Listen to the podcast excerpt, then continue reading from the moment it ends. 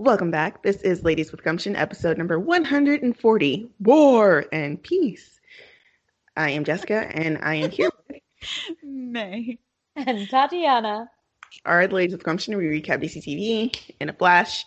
Um, you can find us, follow us along with our live tweeting on Twitter at DCTV Gumption. You can send us emails of your feedback, ladieswgumption at gmail.com, or you can send us asks on Tumblr, ladieswgumption.tumblr.com. Um, you may be listening to us on Apple Podcasts, Google Play, Spotify, Stitcher, or Podomatic site, or you are a special person that is a Patreon, and we want to thank you for helping support our podcast and keeping it afloat. And for that, we reward you with extra stuff.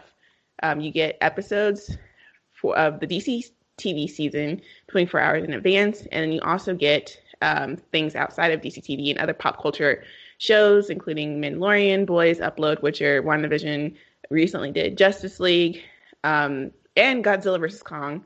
Um, coming up, Falcon and Winter Soldier. Um, episode five came out this week, so you know it's probably going to be around the last week of April, like the week after the finale. So if you want to get in feedback for that show, then you can send it to us before 3 p.m. on April the 30th, and we can include it in that episode. If you would like to learn more about becoming a Patreon, or do they show the list of episodes? We On- have a small list. It probably needs to be updated, so I will do Okay. that. But it shows some some of the stuff, like the earliest stuff, probably that we did. Okay. Well, yeah, you can, if you want to find out more about our Patreon and some of the other episodes that we have covered and see if you want to um, get some access to that, then you can find us at patreon.com slash DCTVGumption. In the news, uh, Lucy Liu joins the cast of Shazam Fury of the Gods. This is now becoming like the best DC movie So cast exciting. ever. Um, she is playing as a villain. She's playing Calypso, who is the sister to Helen Mirren's villain Hespera. Um, so that's exciting. Um, thoughts on Lucy Liu joining the cast? Other than oh my god, I love it, yeah. and that's that is all. I don't know. Exactly. Yeah. I think it's gonna be fun. I think it's gonna be fun for sure. Um, also in the DC EU uh, verse, we have Mo Amer, who was cast at, in Black Adam in an undisclosed role. And I also I don't know if we mentioned um, did we mention Patrick Sabongui's son being in Black Adam as well? I don't think so because I think that news came out Monday, right? This week. Maybe. Maybe yeah. like the yes, yes, I believe it was this week. But We congratulations to him. Do we know what his role is in the movie? I, think people don't are guessing he's they- Osiris. They don't know that. Yeah, but they don't Okay. know yet. Everything's undisclosed for this movie. We literally know nothing except for like a couple of things. But you know, Arab representation. Go, go, Yeah, guys. what, what do you think about? Because we were we were worried in the beginning that there was not going to be any. Yeah, I mean the fact that there's more now at least tells me that you know they're not gonna they don't have just like the one villain. They're like, okay, that's it. That's all you guys are getting. so that's good news. So I'm happy about that. Good, good, good. Oh, and then no, we have tons of movie news. Um, Pilou Asbæk, which I hope I said his last name correctly. He is from Game of Thrones. I don't know who he played in Game of Thrones. He does not he look. played what's his face? Uh, Cersei's like final lover, the irritating guy. Oh, Greyjoy. yeah. ship's man. That yes. that would be why I don't Pirate. Uh, remember pirate- or Just care. removed him from your mind. and yeah. just I can control alt delete. Anyways, he is um staying on the sea waters. He's joining Jason Momoa in the Aquaman sequel. Did it say? I don't know if it said what he who he was playing, but I just know he's in there. Everything's a secret. I don't know. Yeah. So, but he will exist in the film. and then on the DC TV news side, exciting, exciting. It's not an official announcement, but paparazzi, um, they deserve rights sometimes.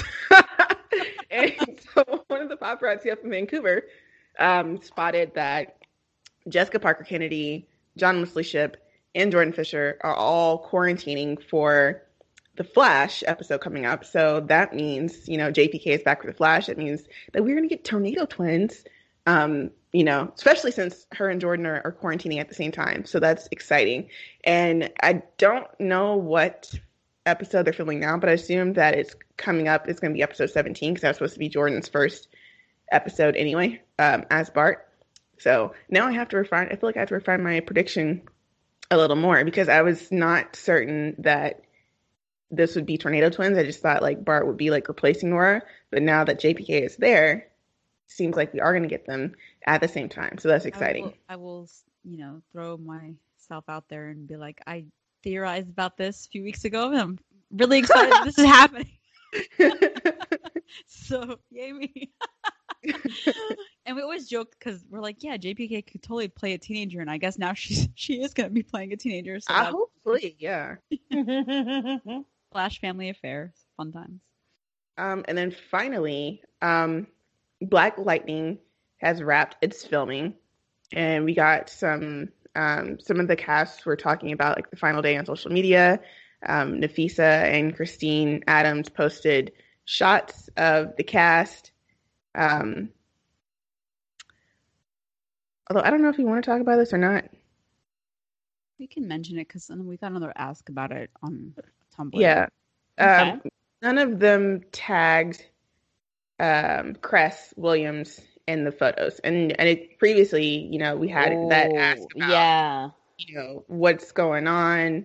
Um, why didn't China and Cress have any interaction? And we're like, you know, we don't know. We don't want to speculate or anything. Yeah. Um, Now so we're still, still don't know anything. we still don't know anything, but it is kind of weird that, you know, he's not like tagged anywhere or mentioned anywhere, especially since it's the last season. That's so- definitely weird.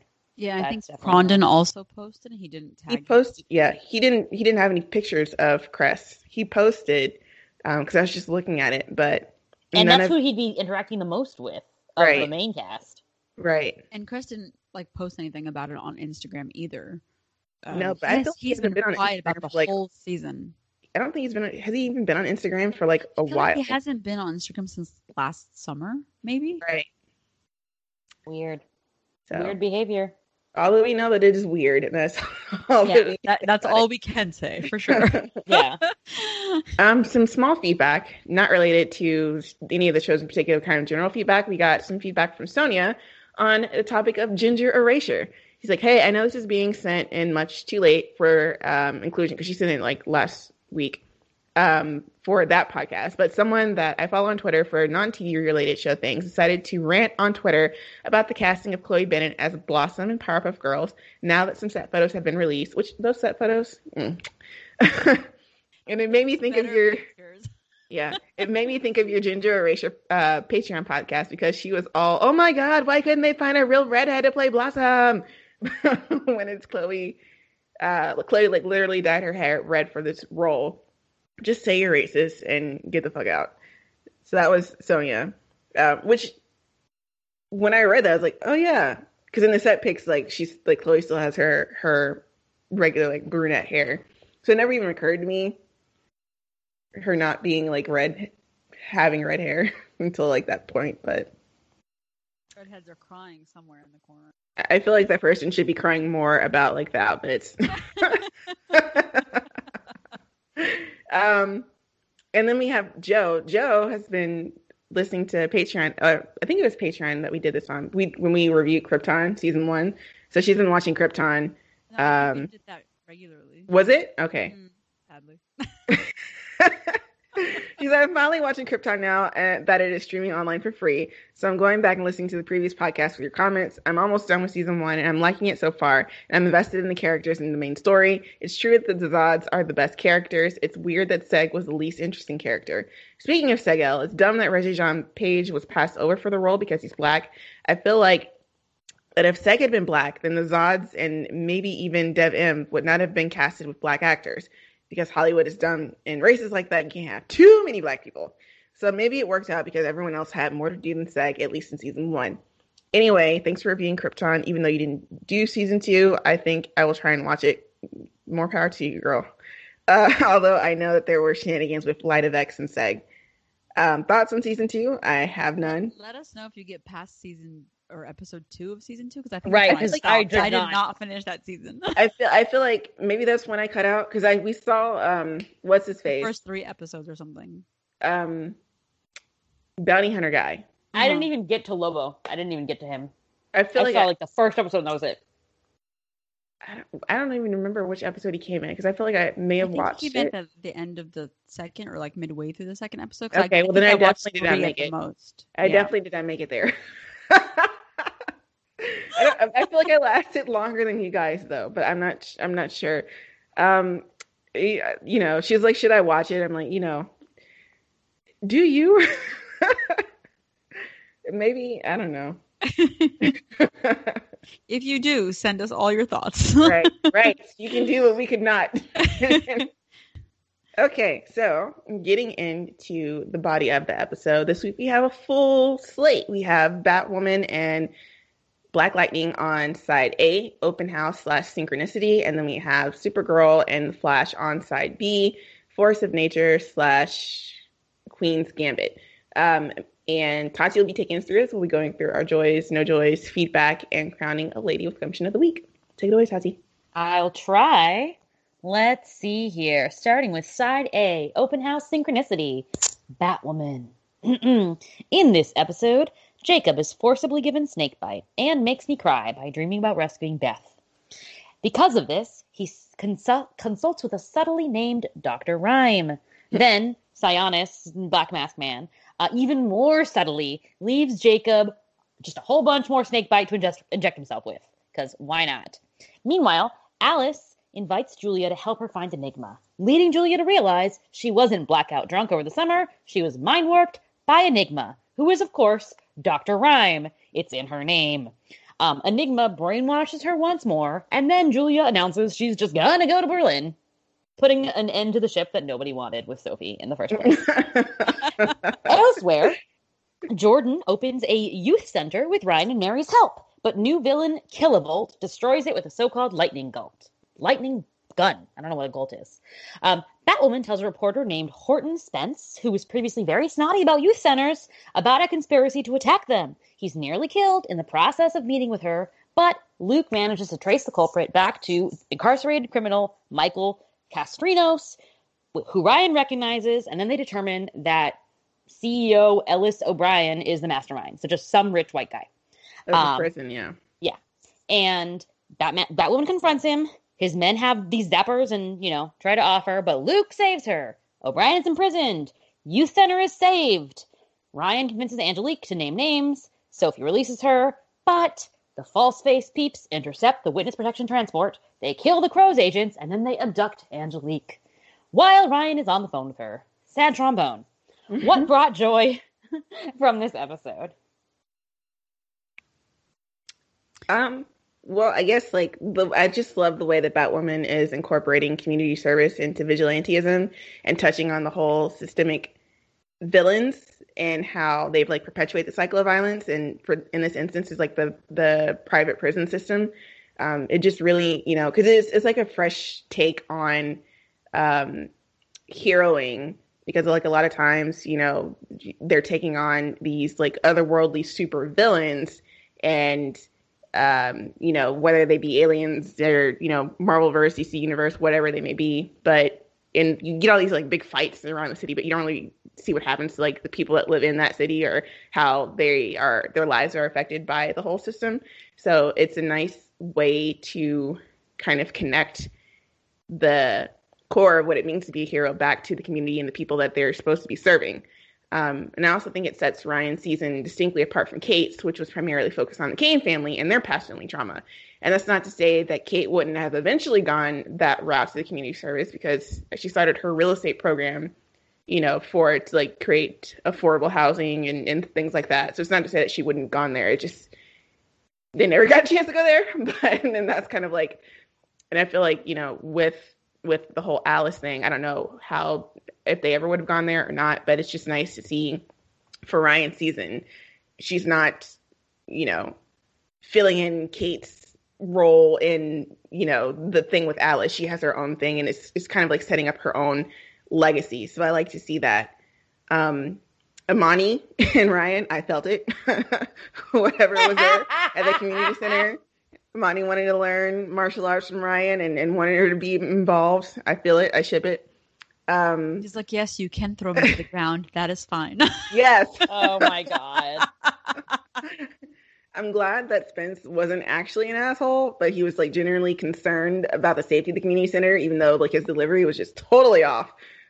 Um, I'm glad that, that that kind of like turned around to him actually being on their side. Um, Ryan and Angelique almost make me feel something again. His last week, I was not really feeling Angelique's like turn to the good side, but um, their I think their um, phone conversations were kind of you know cute and kind of reminded you of like their chemistry, and I did believe her this time when she like gave up the names and was trying to like be carried off to the safe side. So it's kind of like sad that she got kidnapped, but um, it was so sad. Yeah, I. And of course, but I was like, it. "I love gunshots." Yeah, like if it was this was like last episode, I probably wouldn't have felt it, but like I felt it this time, so I thought that was good. Um, Jacob actually having an emotional and sad storyline, um, him, feeling emotions was surprising to me that I, I would like a Jacob storyline. I think it's super messed up that he got forced into his drug addiction. Um, but it was also nice to see him actually open up and be honest about his feelings to Dr. Rhyme in their therapy session about, um, you know, how he feels about disappointing Beth and not being able to save her. She did give some really, even though she's like a bad guy, she's like, but I'm still a therapist. and she gave some really good advice about focusing on the daughter that you have left. So, um, I like that. Even though she's the reason that Jacob is like jonesing for Snakebite in the first place, I like that she gave him some practical advice and it wasn't like advice that would lead him back to Snakebite. Like it was, you know, real advice that he could have and should have followed. Or try he did try to follow it, but yeah. Um I think he made a decent connect effort to try and connect to Mary and make it so that he could still support her without supporting an illegal enterprise. But I also like Mary's response as to why she didn't want to go legit because um, you know, I feel like it just complements what Ryan's trying to do in Ryan's legacy, um, and a plot story of how, you know, poor communities are often ignored or mistreated by legal institutions.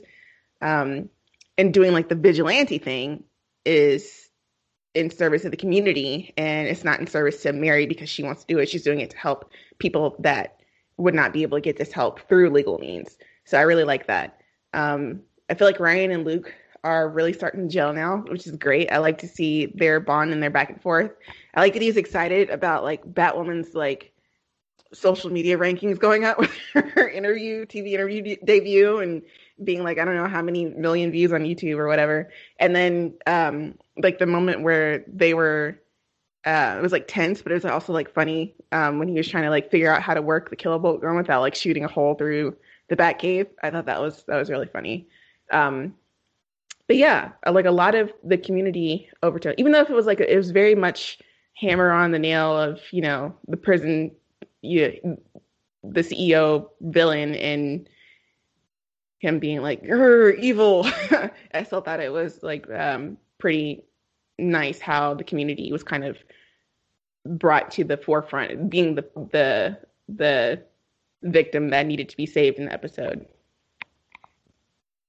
Yes, I 100% agree with that. I think, you know, as much as we love superheroes, a lot of the time they are sort of operating as the third arm of the law, even though they're working outside of it. They are still like helping lock people up or doing their own thing and doing yeah. other illegal stuff that we, you know, we know about and probably don't know about. so it was really, really nice to see that this episode focused on like how, like, what is, what are the vigilantes doing? for the actual community itself. And like once they've, you know, put the bad guys away or whatever, how are they actually getting involved with making their cities a better an actual better place. Mm-hmm. So I really like that it got involved with the whole, you know, prison system and because it's, it's not really mentioned often in that how, you know, people do get locked away, but it's like the prison system is private prisons are still terrible. And it's not like, you know, people go there to get rehabilitated in any type of way. It's just to continue making people really rich. So it was really nice that they brought that to the attention and they also tied in the journalism aspect of like yeah people go after these big stories but what ends up happening is that these ceos also own the media companies so it's like right. you're gonna get fired for trying to go after me um so it all connects and i like that how seamlessly they did it in this episode that by tying in like the community center with the prisons with the you know media aspect of it all and i think it came together really really well so i think in terms of that was one of its strongest episodes and i like that batwoman continues to do those things. Like ryan does really feel like a hero for the people um, and that is just an amazing thing to watch. Um, also agree about jake but i was really really sad. I was like what is this a nightmare? Like what is this a dream? Because he's just been whatever the writers needed him to be for the plot. He's just been so stubborn, you know, and to actually see that he has regrets, he has feelings, he wants to be closer to Mary, he makes an attempt. That that is what we want from Jacob, you know, as a father, as someone who's at least trying, um, instead of just the no, we're gonna do this and do that, and my way is the my way or the highway type mentality. So it was really good to see that he actually has a heart deep down. um, so great great on you writers for actually making us care about Jacob. And it, this actually feels like an interesting storyline because for all his stubbornness, it feels like, oh, well, if he, you know, injects himself with snake bite, however it was given to him, it's maybe going to make him see certain things in a different way because he is also fallen prey to this drug itself. So unless he's like seeing the same thing over and over again. Yes.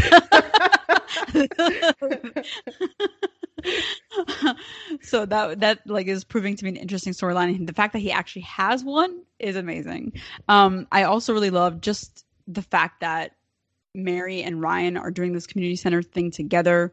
Strong bff vibes there. Um i love that they're working together on that that mary is not just like you know they mentioned her having millions of dollars earlier and she's not just sitting on it. She's actually funding her clinic and she's helping Mary uh, helping Ryan open the community center and I like the fact that she defended herself to her dad because he was she was so worried about disappointing him earlier and all that stuff that she finally you know stood her ground and told him what was what because it is important to like you said Jacob wants to go about this the legal way or whatever but health insurance is a scam.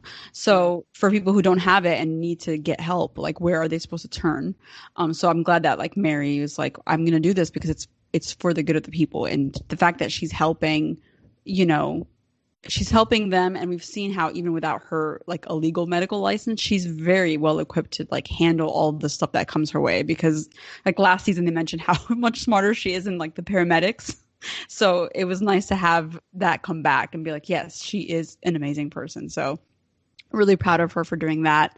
And just feeling like the relationships are starting to blend a little bit more luke getting a teeny bit more um here in terms yeah in terms of at least like ryan. He just still doesn't have his own story which is a diff- yeah. whole different story. Um but the fact that he and ryan are, are really cool with each other is really fun. It's not just nice to see like those little humorous moments in between all the the rest of the drama. Um what else? I i like dr enigma or dr rhyme um just as a, a, villain. You know, she, I think she's actually more interesting than uh, what's his face, blackface, blackface. My God, that was awful. Black mask, Jesus. she's much better than him, um, and I think that she's she has like so many interesting parts to her already. The fact that she's like helping Jacob, but also doing awful things and making Julia forget her entire memory, and then holding Kate, helping hold Kate hostage and all that. So there's, you know, she's an onion. She's got layers. I like that. um, yeah, I think make that, you cry. And she'll make you cry. so all that stuff was amazing, and I feel like it's building up towards something really, really interesting. So good energy. Yeah, I thought this was a really good episode.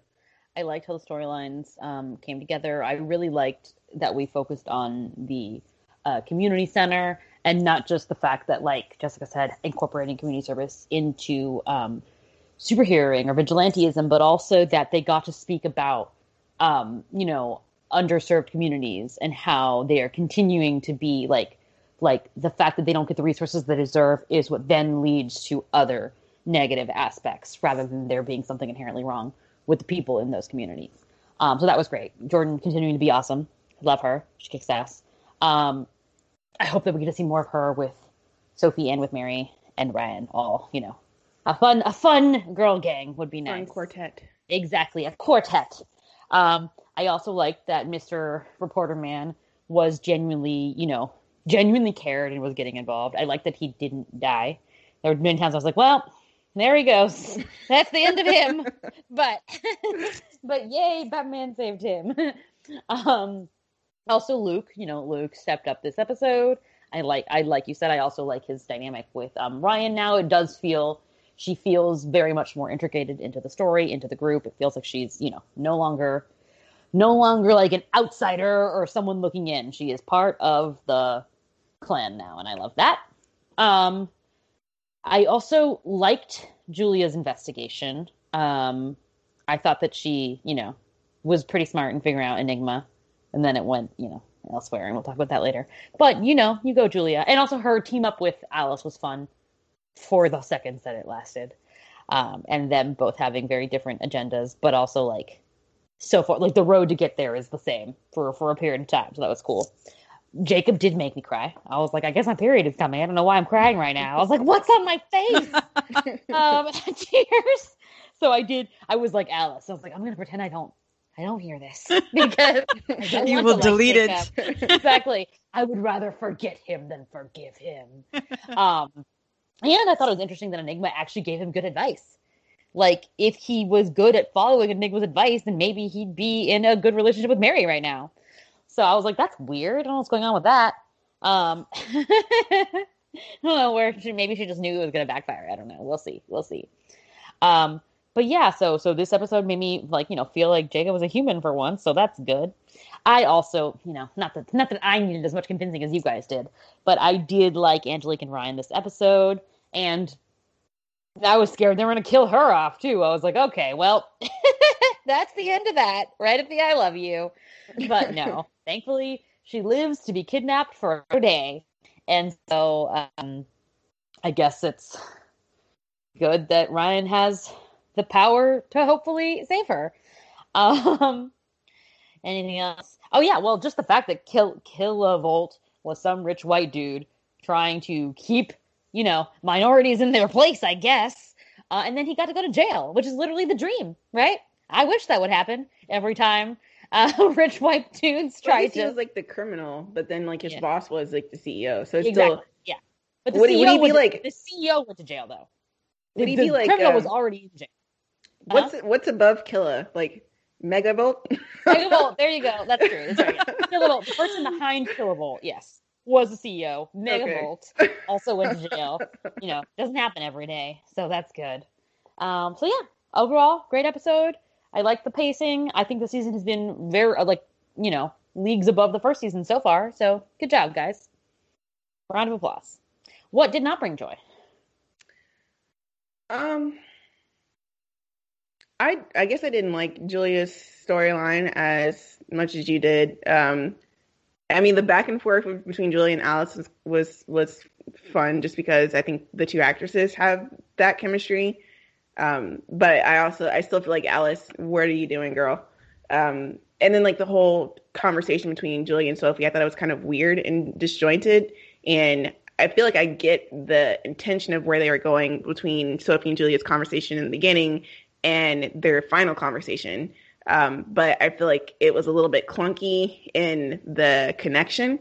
Um, and then I also don't like this. Sophie doesn't seem to have like a storyline at all. Like Jacob got a storyline. Jacob has like a, a solid, meaty kind of storyline, but Sophie doesn't really seem to have a solid storyline. She kind of like flits in between other stories and kind of like connects dots here and there, but it doesn't really give her a central line of her own.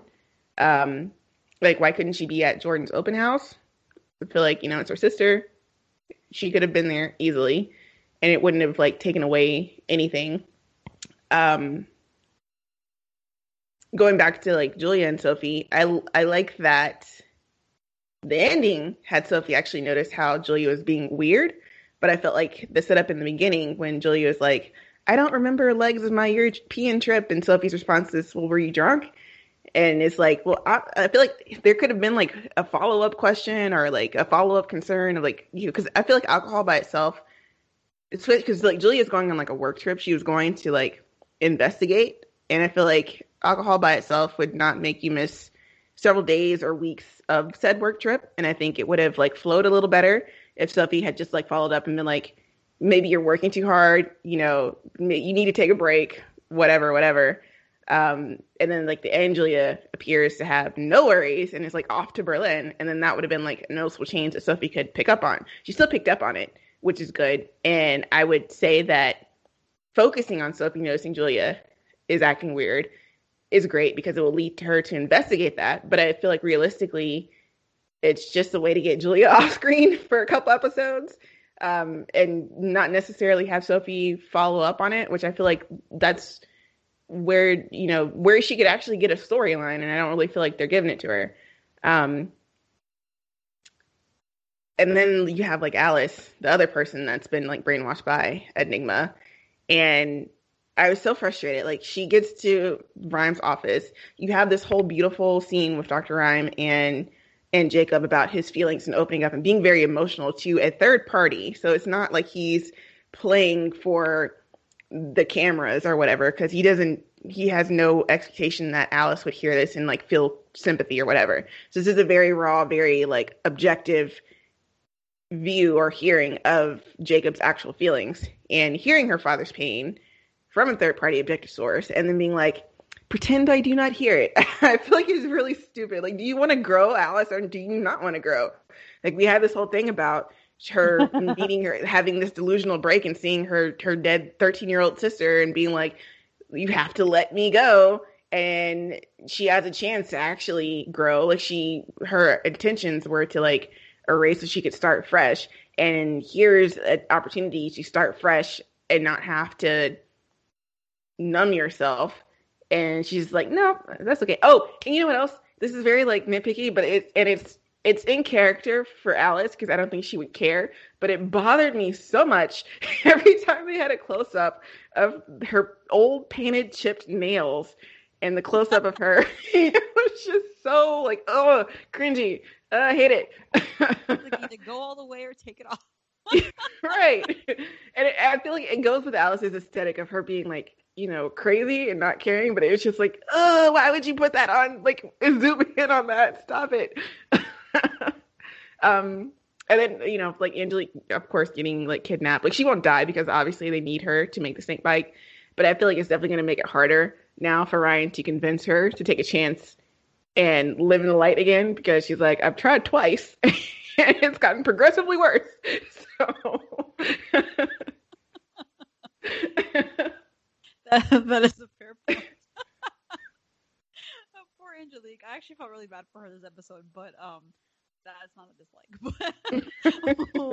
What I did not love as much is the Julia stuff. Primarily, I, I like Julia. I like the fact that she's like, "Ooh, what's happening to me?" and who is this Enigma person? But I feel like that storyline could have easily been given to Sophie too, because you know she could have been investigating what happened to Kate along with Definitely. Yeah. So that yes. makes no sense that she was completely sidelined from that storyline. That was another reason why I didn't like that Julia and Alice were having this side convo yeah. like by themselves because Sophie like, could definitely have been involved in that. And and Julia, you know, the actress is like a recurring character, so she's getting more screen time than the actual person who's supposed to be there all the time. So that makes no sense. And then their conversation, like you said, was a little bit disjointed. Like of all the things that I know it was probably meant to be funny, but it's like I don't know, somebody forgets weeks at a time, and that is a strange conclusion to come to. Right, right. and just like stop there and not like explore, or, like you know. Yeah, I mean, I I do hope that maybe Sophie figuring something is wrong at the end will put her in the middle of the storyline and be like, "Hey, I need to investigate this myself because Julia's acting really strange." But how they got there is not ideal scenario whatsoever, and it's just like you said, Sophie could have been at the community center. Sophie could have been a million places. Right. And I just feel like the writers lack imagination when it comes to putting her in anything. It's like they only and see now her. all of a sudden Sophie's not even with Jacob. So yeah. and it's know. like they only see her with the crows. And that's so frustrating because we keep talking about the storyline about her maybe wanting to, you know, I don't know, reform the crows, defund the crows. I don't know, something, changing them on the inside and yet we we also don't see any of that so like while i think it would have been a nice compliment to the whole community service portion of it the jail portion of it to actually have something be happening with the crows on the inside like some change to you know to go forward because Sophie is just getting nothing. And this would be like a great situation for her to handle on her own since Jacob is now, you know, off in snakebite land. So it's it, it's just really frustrating. And then I will say it was good to see her take charge and going into the the gun center to find the other two, even Yeah. though it kind of wound up at a bus. But that was just like you know one scene in one storyline. Exactly. Um elsewhere like Alice is just kind of frustrating me in general as a villain because she's not a villain villain anymore. You know, she's not out there killing a bunch of people doing making big plans to I don't know, overtake the city or something. Typical villain stuff, but the fact that she is sort of at a crossroads and the way that she's getting involved with Enigma is because she wants to forget her dad it just feels like they don't know what to do with Alice. And I don't like the fact that she's just kind of running around now and there's been no consequences whatsoever for any of her actions. And now she's involved with this great sounding subplot, you know, with, with Kate and, and Enigma and Black Mask and whatever's happening. And it just doesn't feel like it really connects. It's like outside of her, like she's shifting her you know obsession with wanting Kate to you know see her or fight with her or whatever it was onto Jacob now. And it, mm-hmm. there's like a dis there's like a weird disconnect because it's like outside of those two people who is Alice? And that would be an interesting thing to explore. And I don't feel like they're really doing anything towards her. If they're trying to like redeem her later on down the line they're not really making you know any strides to do that. So it's just really awkward to sort of watch her and i still think she's a great character but she does take up like a lot of screen time where it could be used elsewhere. Um and also luke like it's like they've forgotten the fact that um his dad the whole mystery surrounding his dad has just been dropped and they haven't Mhm. revisited that. So i'm wondering if they ever will or if they're ever going to give luke anything at all outside of just you know I think I think they've made their stance on that clear. so, but I will continue to hope.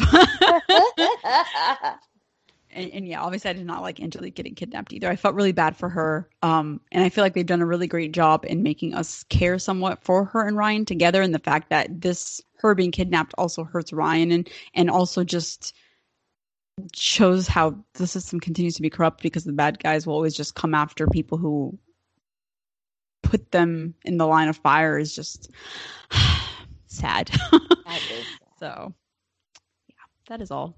sad, sad, sad. But yeah, I definitely agree about the whole Julia thing. Like in that, I liked her team up with Alice, and I liked that she got to the truth. But I did not like that Sophie was dismissed from the storyline and dismissive of the storyline in order to dismiss her from the storyline. Mhm. Um, because I, de- I definitely agree that like it doesn't make sense for her to be like, oh, you can't remember large chunks of that. I guess you were just drunk. That's hilarious. Does not seem right. I think I'd be like, mm, you, you, a, you must be drinking too much. I think you need to go to an AA meeting right now. um, or b, you know, wow, that does sound fishy. Especially because this is her ex girlfriend. I mean, like, yeah, especially when we're dealing with a drug going around town yeah. that changes your memories. Like maybe something's going True. on with that. I don't know. Maybe I'm making a connection here. Um, so that was stupid. And then of course at the end of it, like she's like, okay, I guess I'm off to Barcelona or whatever, which Berlin, sorry, Berlin, which makes sense in that like they have to ship her off screen because now she look she knew the truth. She doesn't know the truth anymore. That way we know the truth, but no one else can know. I get it. And also hopefully this means Sophie can just take her screen time. But it is kind of just like anticlimactic. Okay, bye. Yeah. so thank you. I think we could have just revealed Enigma on our own in that case. Um, but speaking of uh, the snake bite, the side effect of snake bite is the same as like getting a good night's sleep. And just like before you go to bed, being like, God, I really hope that I dream about this. And then you dream about All that. you really needed was melatonin. exactly. yeah. No, this is like I can't believe we're doing all of this for a drug that is that pointless. But okay, I guess. So yeah, um, that was uh, you know uh, that was a letdown. I thought there was something else going on with Snake Bite, although it did make me very emotional. But I just think it's overall just a little bit silly. Um, outside of that, I was rooting. Like I said, I was rooting for Jacob um, until he was like, "I know, I'm gonna go to Mary. I'm gonna tell her I will make your clinic legit, which will thus take away the point of your clinic." They'll have real doctors there, and they'll have to require they they'll turn away the riffraff that I don't want you to be interacting with. And then Mary was like, "I will never forgive you," which was also a bit much. I was like, "Okay, Mary, you guys only have each other at this point, so maybe you should just at least once try to explain."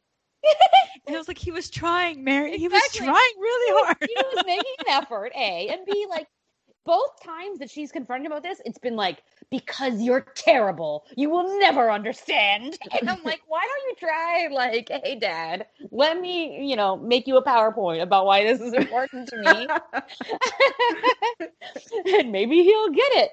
So, yeah, so that was a bit unfortunate. Speaking of rooting for people until, yes, I agree with what Jessica said. Like, hello, Alice was hearing exactly what she needed to hear, right? To heal. And then she's like, I don't want to heal unless it's through melatonin snake bite. And so, whatever, or enigma-ness, which is just like snake bite plus, I guess. So, anyway, whatever. Um, what else? What else? What else? What else? I, I mean, there's nothing really else that I didn't like other than, yeah, I don't like Anis- Anissa. What the hell? Angelique getting kidnapped. I don't like Angelique getting kidnapped again because oh boy, there will be there will be something to be said about Anissa and kidnappings later on. But yes, I don't understand. Um, poor Angelique. I would definitely just stay in the dark side if I were her at this point. Like, right? she's already she tried to turn over a new leaf and she just gets just gets worse. And then when you know Ryan is like, "Don't worry, I'll never let them hurt you." Two seconds later, they are hurting Yeah. her. I'm like, okay, Ryan, I'm clearly that is not working out for you. Um. Anyway, so uh, would you like to read the feedback? Yes. So Batwoman feedback, we have Marie who says, Jack Jake on the juice. This episode was interesting. I like that Ryan and Angelique got to talk more because, and I might be the only one, I really do like them together. Or what they could be if the writers tried a bit more. I saw the ending coming, but I hope Angelique is saved. It would definitely be too much to have her die this quickly, which I don't think, you know, they need her alive because no one else is making snake bite and they can't find Ocean. So I think she's safe. She has one valuable skill. Um, And I think if they wanted to kill her, they would have done it. they would have done it at the car, yeah. Yeah. Um, with how rough Angelique's life has been so far, and the fact that she was finally trying to do better, it would be almost cruel, I think, to kill her. Ryan's been through so much: kidnapping, jail, homelessness, dead moms. A dead girlfriend might be the limit. I'd like to. I'd have to intervene. Jordan continues to be fun, and I like that they worked with her for the community center. Though, how the hell did they get that up so fast? I know Mary's a billionaire, but it's been what like a week. I wish they had addressed it, even with a throwaway line. I feel like was it like a? It wasn't like a ground up. It was like a renovation. I think so because I think the building was already there. Right. Okay. Yeah. Um, she, in the past, I felt like writers use social justice as more of a manufactured moment rather than natural plot points. And while I still mostly feel like that way, I hope I'm proved wrong. The prison plot was heavy-handed but based in realism, so I hope that they have the depth to really explore this issue in a way that doesn't cheapen the real-life struggle of many. Also, Julia was fun in this episode. Couldn't stand Miss Pip Pip Cheerio at first. But, but I think I'm coming around. Oh, and Jacob was wild, and Jacob at work, sir. Someone get him to Betty Ford. I hope he locked the door. I think he did. he said because that was too much. Um, next week looks fun. Sophie and Ryan team up. The Wild Moors will be happy. They're eating good. So thanks, Marie. Um, we have Swara who says, "Oh my God, that woman! God, I love this show so much." It's my Swara voice. Um, honestly, one of my top superhero shows at the moment. Honestly, I think this show is handling discussions of racial and social issues hundred times better than The Falcon and the Winter Soldier and certainly better than virtually any Arrowverse show has done. The central plot felt so real, grounded, and was used to great effect to propel the conflict with the villain. Prisons and those who run them are bad. It was overall an amazing episode, and I love how Ryan teamed up with Jordan through it. I was so weirded out by Horton coming to the community center at first to argue that they might need police, but I'm glad that the real reason he said that was revealed and that the episode ended on a relatively solid anti-cop, anti-prison message. Um, please, more of the CW writers. Angelique getting kidnapped at the end was heartbreaking, but again, I overall find myself compelled by this plot line and how they're trying they're tying it to Black Mask. The Alice and Julia stuff is fine, I guess. I didn't feel strongly one way or the other. Thank you, Swara. And then we have Sonia, who says, "Oh, she has a Patreon question. Loving having a Patreon, be able to listen to other podcasts, other shows. Currently listening to Buffy, and the and would love it if you can do one on Angel. Hmm. Just one for he's like, and also could you do one on Agents of Watch it Shield? Oh, that's an for interesting. That's an interesting thought. To do Angel? Yeah. Okay. And then No, I'm just also, saying it's an interesting thought. I'm not saying we have to do it. I just yeah, yeah. the thought. I like I haven't I've I never- remember I've less about- like, one episode maybe. So I have to I like- definitely watched Angel, but I don't know how far I got in Angel. We could do the same thing we did with Buffy. Look up top Angel Yeah, we'll episodes. it. Yeah. We'll talk about it. I mean, she's also pushing for agents. I knew she was pushing for Agents of Shield. I was thinking today something about how I would explain it to Jessica. so you know, it's it. We'll put it on the list as well. Her Batwoman feedback says, um, "Can someone please explain to me why Alice is just allowed to roam Gotham and be free like she is a literal murderer?" And after watching this week's Flash episode and seeing the Killer Frost storyline, Alice being allowed to be free just makes even less sense. The first scene was awesome, but can I just talk about how hilarious it is that the news reporter was literally reporting live? Yeah, I thought that was funny. She was like literally reporting live while Batwoman's beating up people, like hashtag priorities. Even though I hate Jacob, I felt bad for him this episode with the snake bite and him being so distraught about Beth and Kate. And Mary, even though the latter is his own fault, but I, that's neither here nor there. How in the hell do all these crows agents keep having random people in their back seats and them not knowing? like I think they need better training. Um, she loves seeing Amani um, take and taking down the reporter with facts, like yes, queen. Um, wondering if Amani's supposed to be a love interest for one of the ladies, I guess, because it seemed like Jordan was trying to set them up because she started the conversation between them and then was like, "Oh my god, I need to get a drink real quick. You, you two talk, okay? Bye." Like she literally wasn't. Uh, she wasn't literally trying to set up Ryan and her sister in the last episode. So Jordan just wants to, Ryan to be with somebody. Like somebody is gonna get this girl. Um, two favorite scenes of the episode involved Luke, the fight scene when Luke was testing the lightning weapon and accidentally activated it, and the second one when he shot people with the weapon. It was like, what? What? I can't let you have all the fun. I like that. It was good to see Julia again and how she was able to figure out who Enigma was before getting her mind wiped. Speaking of Julia, I love the fact that Alice um, prank called the crows and calling her Penny Dreadful, and also that Alice noticed that Julia scribbled notes on her boarding pass. Also, speaking of Alice, it's so sad that she wants us she wants to use Enigma to forget everything. Like this poor girl has been through so much. Um, and then she finally the ending scene with Angelique was so crazy. I can't wait for the next episode so that they can save her. So um, Sonia had more to say, and so did some of the others. But of course, all of that will go on the Tumblr. I think that's all the Batwoman's feedback. Oh, wonderful. Do we have any predictions before we move on? Um, I would just say that. Oh, actually, we did get an anon today that I thought was really um, interesting. They had kind of a their prediction or whatever that um, she's like, I get hitting the crows. She, I'm just assigning genders to an anonymous person. They were like, I get hitting the crows, but Kate couldn't possibly be responsible for Roman's daughter's death. Maybe that's just what Enigma has made him believe. Someone with her talent could easily be the one really behind blackface. Blackface. Black, See, Black mask in the false face society. It just makes more sense to me that the big bag of season two would be a woman, which I totally, totally agree with. I think That's that makes a great lot of sense.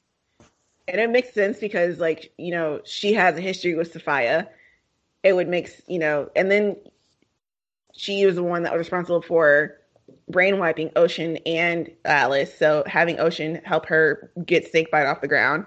And then also, she knows so much about Alice that it would make sense that she would know how to manipulate. She would she'd know who Kate was and know how to manipulate that kind of relationship between um, Alice, Jacob, and Kate. So I think that's a really strong um, Yeah, because she's definitely got like chaotic evil vibes. yeah. And then also mine is I just think it's like funny that there's no Kate in this episode, even though like Kate only fans are like this is Kate's season. um so but I do predict that we will still have nothing of Kate because technically she doesn't have a face, right? Because we have to explain like why her face has changed. So unless Cartwright is like undead, no longer dead because of the, the crisis, which conveniently makes Kate no longer a murderer, um, and unless Alice is giving like, unless she was giving like face making classes on the island, you know, like instead of party classes, she's like, let's make a face, you know, and Enigma took her class. Like she's the only one that can do face transplants and tie together that thread of you know, it looked like Ruby, now it looks like Wallis. Um, which means that Alice needs to cross paths with Enigma, which is what she's getting closer to doing in order to discover Kate. Um, and whether she, you know, whether Enigma tells her it's Kate or not or whatever. But I feel like Kate's storyline isn't really going to start until Alice gets to her. So it's like TikTok Alice. Mm-hmm. You're late. You're late for a very important date. So yeah, that's, that's my. That's my the only thing I will say about that is like not even anything uh, bad, but like it makes me wonder why. Because if that's going to be the case, then like why announce Wallis so early? I guess exactly. you know, it's like why? Why would you do that? just wait until she just emerges and that there's her face, and you're like, oh my god, that's Wallis Day. yeah. So whatever. I agree with this, and I have nothing to add. but I do have things to say about painkillers, Black Lightning's painkiller episode, if that is what we are doing next. Yes. Okay. Um, so Khalil Payne, which I did not realize was his name. And yes. that suddenly makes sense. Painkiller. I get it. I get it. Is a young man ridden with the guilt of his troubled past from his former life in Freeland City, where he offed his mama as a super enhanced killing machine known as Painkiller. He was both a member of Tobias Whale's gang and a weapon of Agent Odell and the shadowy ASA organization. After attempting to bury the darker, devastatingly lethal painkiller, part of his persona, Khalil has distanced himself away from everyone he knows and loves in a new city, Akashic Valley, in order to find peace. But instead, he just finds like a bunch of crazy technology and much higher level villainy, so that's great for him. As his violent, destructive history crashes his idyllic new beginnings, thanks to Anissa and Grace's last minute honeymoon gone wrong, Khalil is thrusted back into action with a new mission bring justice where he once gave out punishment. But to do that, he will first have to deal with and harness his darker side, Painkiller, and also the shadowy villain lady on his TV screen, who is ASA Agent Odell's daughter. And that's what you missed on Glee because nothing else happened in that episode. So, what did you find that was joyful about the episode? Uh, I thought it was really clever that because I was like Akashic Valley, like what is this place? and the fact that they, I, I, did some digging and they tied it into this, I guess it's like a sort of philosophy. It's called the Akashic, uh, Akashic record. I don't know how you say it. Um, but basically, according to Wikipedia, is in theosophy or anthropology Posophy, which is interesting. The Akashic uh, Records is a compendium of all universal events, thoughts, words, emotions, and intent ever to have occurred in the past, present, or future in terms of all entities and life forms, not just human, which is interesting because Khalil actually uses the phrase in the episode where, like, it's a place where past, present, and future exist. I was like, aha, Mm. Clever, clever show. Um, so I thought that was interesting because since he's really big on meditating and doing all this um, philosoph- philosophical, spiritual stuff to sort of guide him between the two, you know, his duality of being painkiller, the you know straight up killer to Khalil, who's trying to be like a really better person. And so I thought it was interesting that they they did that because I think that they did in general, like the conversations that the two had with each other was um, really well done. Not the external part, but like the internal part. where he was just like, "This is who you are," and he's like, "No, it's not." Um, so I thought that was really, really great because you know it's like an internal war, uh, and they showed it as such, and especially like the scene where he um, is going in to try to save uh, and not Anissa, Grace from the from the building, and this like the shot of him, sort of like a mirror, like two of him running towards um, the camera. I thought that was really well done, and just speaks to uh, just his eternal fight now as balancing two to try to be not like a hero hero or a villain, but like an anti-hero. And um, so I see what you're doing there, show. So very clever. And I just like the fact that we kind of caught up with Khalil. Like for him, it's also been a year later, and I like the fact that he found that ASA had a stash of millions of dollars, and he just took it and you know created, I guess, bought a building, created a research facility in this really high tech. I was wondering, like, where did you get all this? Money? He's like, yeah. I bought you a building. like, how, sir? you were 18. He's got those connections. so good on him. Um, and I, you know, to continue like research, to also do all this painkiller stuff, uh, or Khalil stuff, I guess. Um, and that was really interesting and like sort of seeing where he went from the end of season three, Black Lightning, to where he is now, and he's like in a much better place generally. And I like that the way, only way that they sort of sort of tie it back into Painkiller coming out is to trigger him saying the Pierces because that is what he has been brainwashed to do to go after them. So I thought that came uh, around really well, and also the the new characters. Like I like their relationship with each other. I like cousin Donald. I thought he was very um, like a kind man who understands where Khalil is coming from. And I really liked his conversation with Anissa um, about PTSD and just kind of trying to like pave the way for your life, like after everything, all this shit's happened to you, basically. And I really like um, Philk um, and their relationship because it seems like not like he's like the Alfred to his Batman, but sort of. um, but I, you know, they're interesting characters on their own that I would be interested to see where the show would take them if they did finally order the spinoff. Um, and I, I liked what's her face, whoa, and then my captions were like, whoa, man. I was like, interesting. Oh, Whoa, man. Like woman? yeah, I was like, yeah, exactly. I was like, Which one was she? She was the one in the van that helped them lead them She's to Maya's. Oh, okay. like the eventual love interest, possible love Yeah. interest, maybe. it really seems that way. Um, so I, I liked all those interactions. I thought Maya was really like she was a creepy villain in the sense that like you knew she she had goals. She believed in those She goals. was like she an evil Janelle. Monáe. Yes. yes, that's perfect. She really was, and you know, I like her vibe, her style. She just, you know, she need she had a plan. She wanted to get it done. She knew how to get it done, and she didn't even let anything get in in the way of that. And I like that. She's like, "Oh, Grace, a metahuman. This is perfect for my research." So I I always like villains that have, uh, you know, their affairs in order and know what they want. because it helps all of us really. So I like that she seems like a formidable foe. Um, should Khalil come cross paths with her once more, and the fact that she's Odell's daughter, Right. I did not see that coming. That was a brilliant twist. I'm like, oh shit. like that's when I really woke up to the episode at the end. like it kind of makes sense like why she would be so formidable if she's his daughter and like shit. yeah, yeah. And now, I mean, just the whole vibe of the city w- was just great. And I, you know, even though I have no idea where it is, but I think that it was a decent uh, start to at least like Khalil's personal journey uh, forward. So, yeah. good stuff.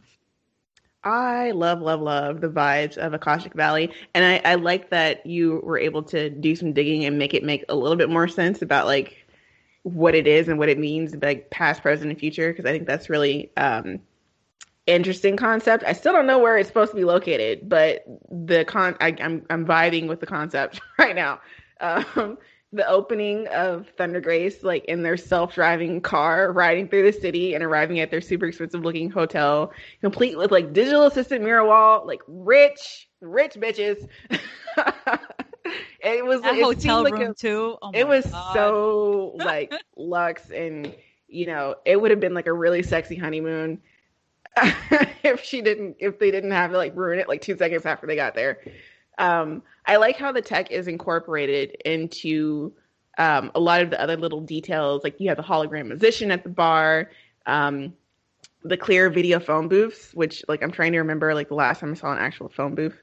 Um but i guess it's like that past connecting with the future and blending and all this kind of stuff. Um, but I like you know how they have like video screens and the phone booth, and just seems like a really cool um, digital city, like very vibrant, very you know all the the neon colors, um, everything about like the the location I think was great. Um, I also like Philk and Don, and aesthetically, and also like the dynamics and the relationships between the three. Um, I particularly like with Philk and Khalil that you know, like you said, he's it's kind of an Bat- Batman situation, but also um, when Khalil tries to like be dominant, like I told you to get this done, and then like Phil was like, "Hold up, you're not my boss. First of all, back up."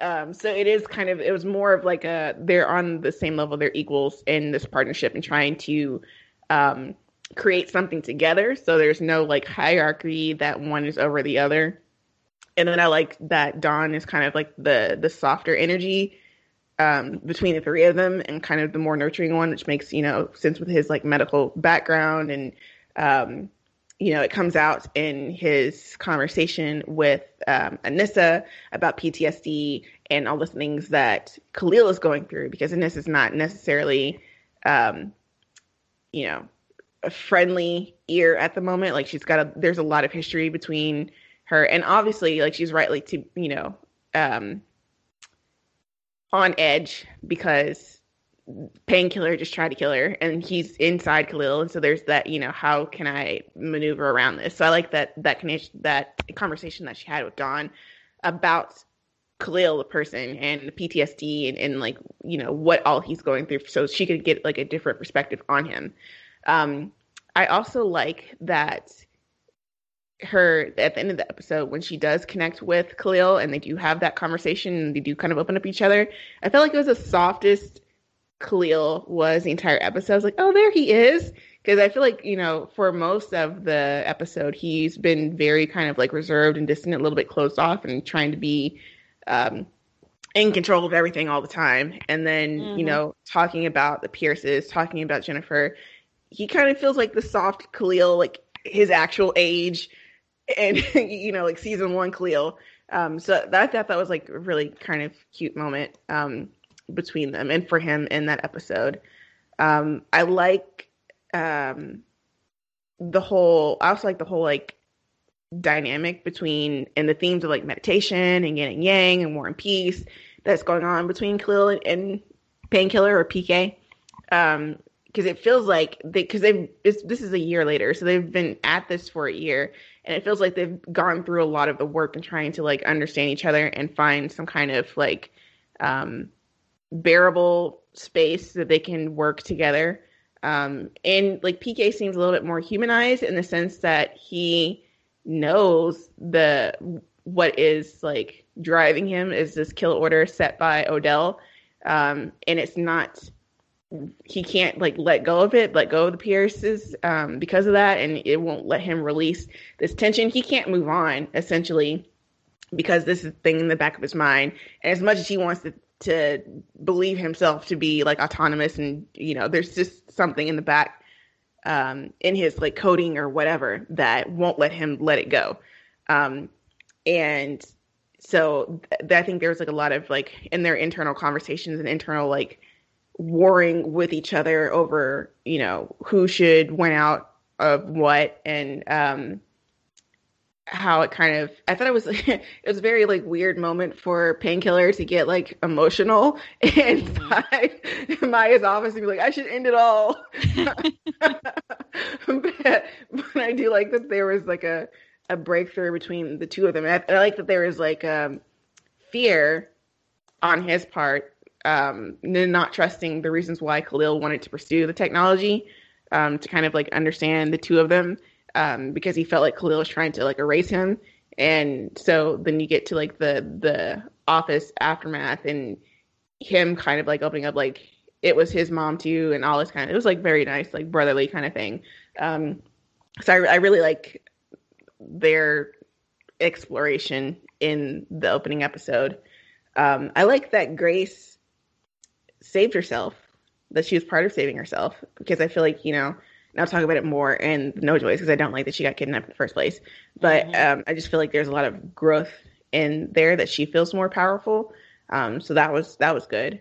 Um, the fight choreography in the office was some of the best fight choreography I've seen in the Arrowverse, probably in the DC verse, whatever. Um, Jordan just was just doing the damn thing. I thought it like fighting choreography just looked really, really nice, really, really well done, um, really, really cohesive. And it's a big fight too because he's fighting like a lot of different people. Um, so I just thought it was really, really well done. Um, and then, like May said, seeing Odell alive and like knowing that he's Maya's dad at the end kind of just like threw me for a loop. And it was like a, a, a decent plot twist. Um, because he's I guess you could say he was like one of the more effective villains on Black Lightning. So bringing him over to this new show, it could be good, it could be bad, or whatever. But just like that threat and how he is connected to Khalil and to Painkiller um, was interesting to see that he is still alive. Agreed. I also thought it was interesting that uh, Odell was still alive, and I like how it's a way to connect Painkiller back to the Black Lightning universe uh, in this new show, giving us a bridge. Hopefully, Anissa and Grace will be included in that bridge. But you know, for now, at least we know that the two cities are connected, even if they feel like they are worlds apart. And I agree that it was like a surprising twist. I don't like Odell, but I think that he'll be a more interesting match versus Painkiller than he was versus the Pierces. I think. Um, but also, I loved Anissa and Grace getting to go on their honeymoon. I thought they were having such a nice time for the first like three minutes of the show. Um, and I totally agree with you guys about the aesthetic. I think um, Akashic Valley looks really cool. I love how they designed everything. I love how high tech it all is. How it does really feel like a different world. Um, and yet, in that, that's the place that Khalil chose to go like find peace. So he's doing like what you'd expect to be like the kung fu sanctuary. Like I feel like the show could air at the same night as kung fu, one right after the other. Yeah, and and yet he's in like the center of I don't know commerce or high tech, whatever you want to call it. Um, but it does work out with his little team that he's that he's like brought together even though like i don't feel like we got that much of them but what we did get was like a nice contrast right there's like the dude who taught um khalil how to breathe and then there's the, the dude who's like the the guy in the chair right so you're getting like both both sides of um the world from like the martial arts uh zen master uh side and then the like cool gadgets and fun tricks kind of side. So that's going to be interesting, I hope. Um, the girl that you mentioned, Woman. I guess. I look forward to more of that. Um, and I liked that the arc of the first episode was like Khalil going from being reluctant, right? Like he doesn't want to try heroism because it's already gone wrong for him so many times. He doesn't want to be a danger to anyone, et cetera, et cetera, et cetera. But then Anissa like infuses him with the with the belief in himself, and now he can go kick some butt. So that's interesting. I also think that the painkiller and Khalil showdowns in his head, that's like how Killer Frost should have been depicted in the first place, right? Mm-hmm. Like it's actually a much more um, interesting. Int- it's more interesting visually, and it does actually, you know, Jordan Calloway gets to highlight his chops, his acting chops, of course that would not be possible. Bicep chops. And his bicep chops. yes, his, his, his physical chops. so so yeah, so that so I thought that was good. Also thought the fight scene, the fight scene was pretty the fight scenes were pretty cool and the lighting was really good. Um I feel like it's not often in like dark like oh gritty shows the lighting's usually like nah you can't see shit but here i was Titans. like oh exactly here i could see you know thank you technology lights city of a City of Valley. neon. City of neon, exactly, exactly. Um, so yeah, let me see if I have any other thoughts. Um, I no, I just like I like that Khalil's like building a family for himself already, and yet you know we're still seeing that he's still having that internal struggle. Um, it is definitely the most we've really gotten to understand his character outside of like Jennifer. But speaking of Jennifer, I like that she got a shout out and that joke, like Anissa made that line, like she's like, "Oh yeah, well she's changed." she's changed now. And I was like, yes, yes, she has. Um, yeah. So there you go. Overall, I was like, I'm interested. I'm interested enough. I feel like we could have, you know, I, I would, I would be willing to see where this goes. All right. What did we not like? What was not joyful?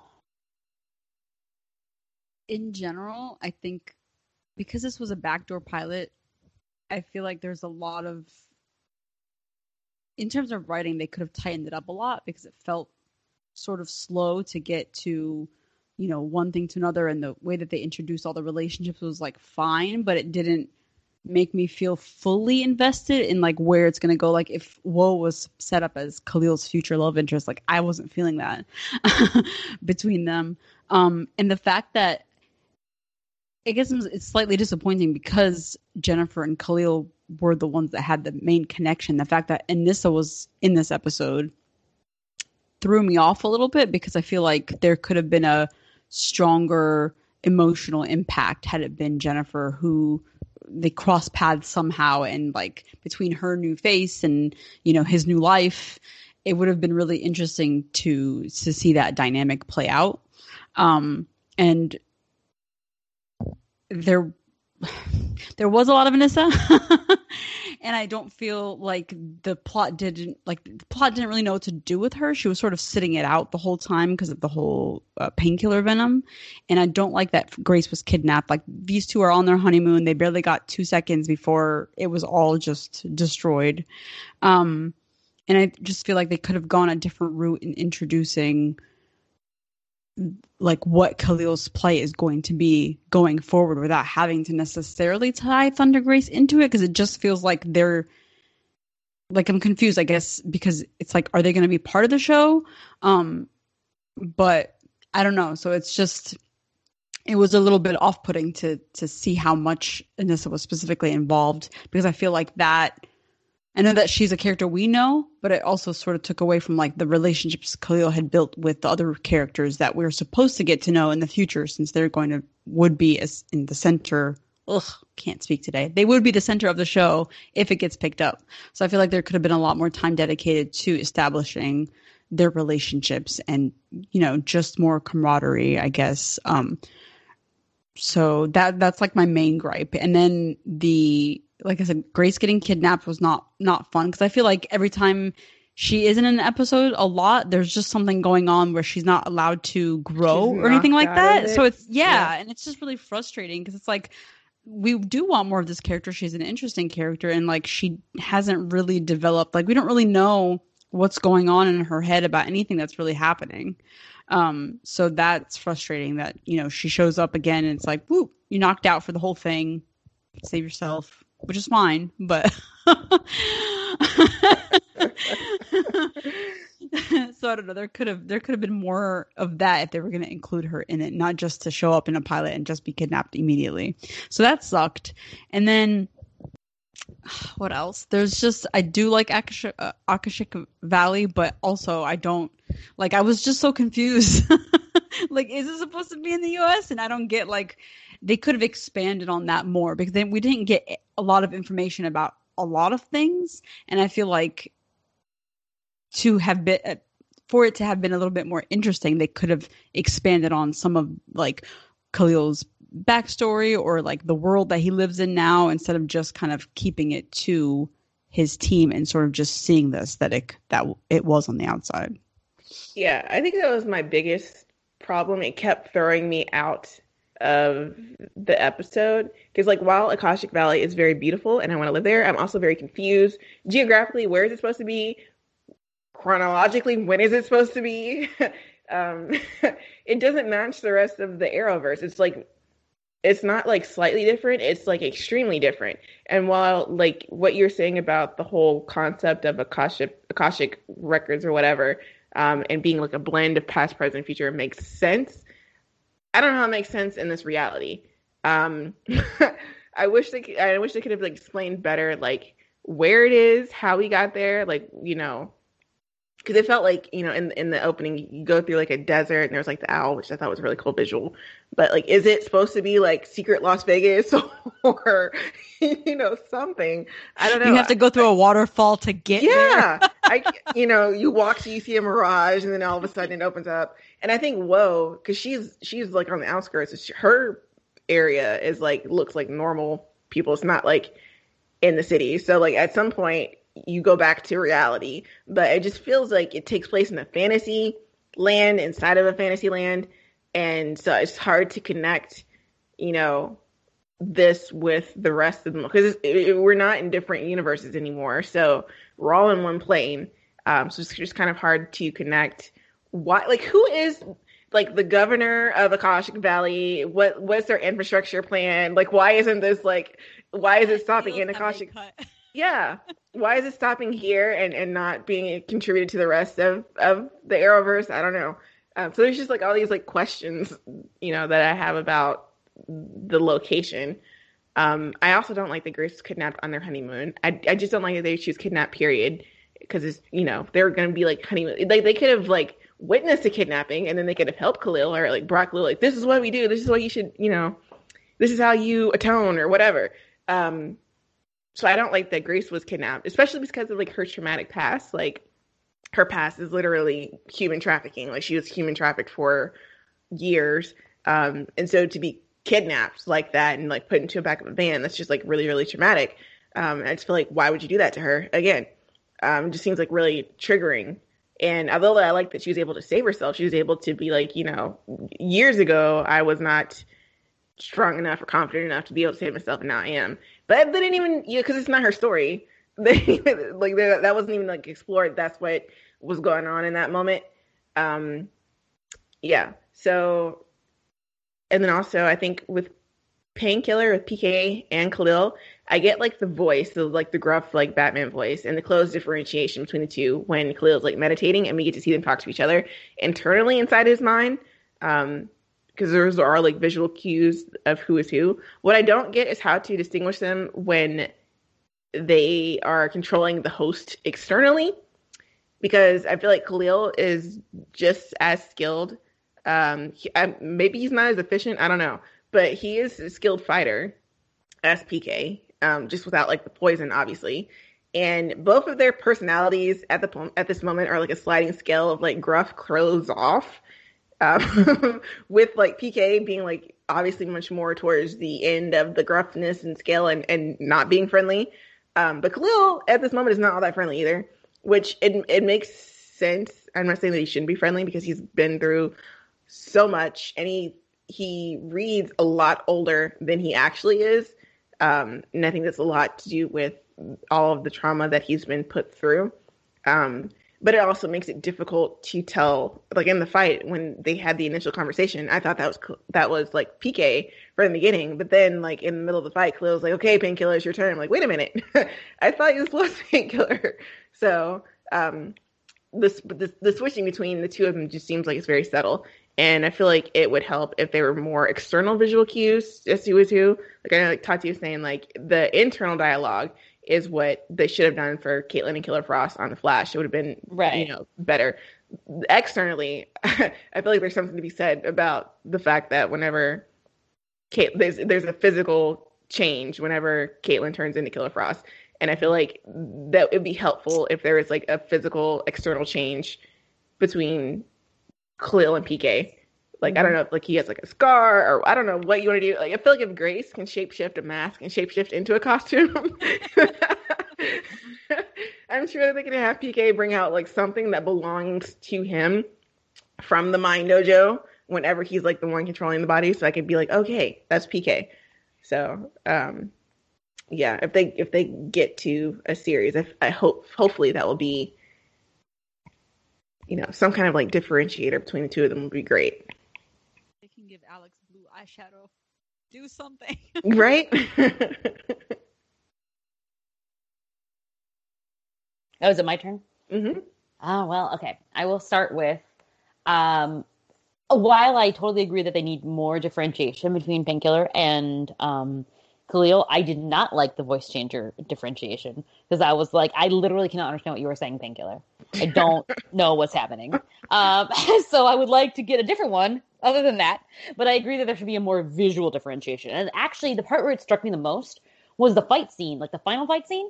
Like the moves were good and whatever, but Khalil went all out, and then he traded with Painkiller, who just right went more all out. So I was like, okay, why do we need Painkiller? Khalil already was murdering them. Like, I don't know that Painkiller did much more. Like, I feel like there should have been like a a much more, or at least a much more like, oh my god, he's about to be overpowered, and that's when Painkiller comes out. But it felt like he was like, okay, finish him, Painkiller. you know, so like that was kind of weird. Um, and also, yes, I definitely agree. There was not there was way too much Anissa, Anissa and way not enough Grace. I don't understand why Grace always gets the short end of the stick. Why she's always kidnapped. Like, yay, she got to save herself, but like I didn't get to witness the majority of her saving herself. It was literally just like Grace is off being, you know, held captive. This is so sad. Oh, hey, there's Grace. She's back now. Bless. Um, I don't know. Do they hate her? I don't know. I don't know what it is. But I would like them to fix it because I think that she deserves better. Um, and also, I just think that they spend so much time on Anissa, and also just like how like Khalil would care about Anissa because of her relationship with Jennifer, and also just how he cares about the Pierces and like whatever, blah blah blah. He really respects the Pierces. Um, that I'm like, what are they gonna do when the second like the second episode, if this goes to you know becomes a show itself, then they're not gonna have any Pierces, and then it'll just be about the other people that we met for like three minutes in this show. So I don't Mhm. know that they're really gonna have the pull. Like people are really gonna be like, yes, I want to watch this for those people. I don't know. We'll see. We'll see. Um, um, what else? Is there anything that I want to say? Oh, yeah, I don't understand how uh, Akashic Valley exists. I don't understand how there's just like one city that's presumably still in the United States that has all of this, and then no one else has access to it, or no one else Right. knows about it. No one's trying to take it from them. Exactly. Very weird. Very weird behavior. So I don't know how that happened. And it's obviously like something you know about because Anissa and Grace just went there, you know, and they weren't surprised by what they saw. So that seems very, very strange. You'd think that someone would have talked about it by now. I don't know.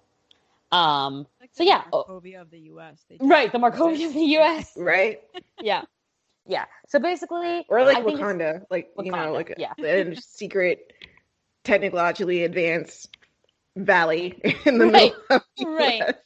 but you know, even though, like, like so, yeah, I thought it was like overall an intriguing premise, um, with really cool visuals. I don't know if they could keep that up for more. You know, like I feel like your budget goes down drastically after you you start off. So I don't know. We'll see. We'll see if they can keep that up. Um, but yeah, so it just needed. It just need. I just think it needed a little bit more of the characters that we're gonna be following. And I Um, also feel like there's like there's only so long that they can sustain PK versus Khalil because they Yeah. already kind of resolved it in the first Right. episode, really. So now if they're working together, now it's even going to be even more difficult to tell them apart. Yeah. So Yeah, that's true. I don't know. We'll see. Um, they yeah, they did like a season's worth of Killer Frost in one episode. So, eh.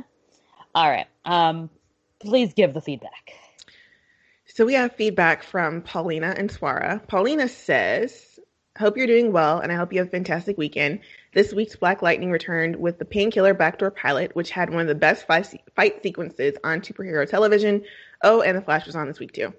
So for Black Lightning, she says that I like this episode a lot more than I thought I would, and I was never a Khalil fan, but shockingly, I've really come around to him. I think Khalil has just been through so much trauma and pain, it's really hard not to root for him.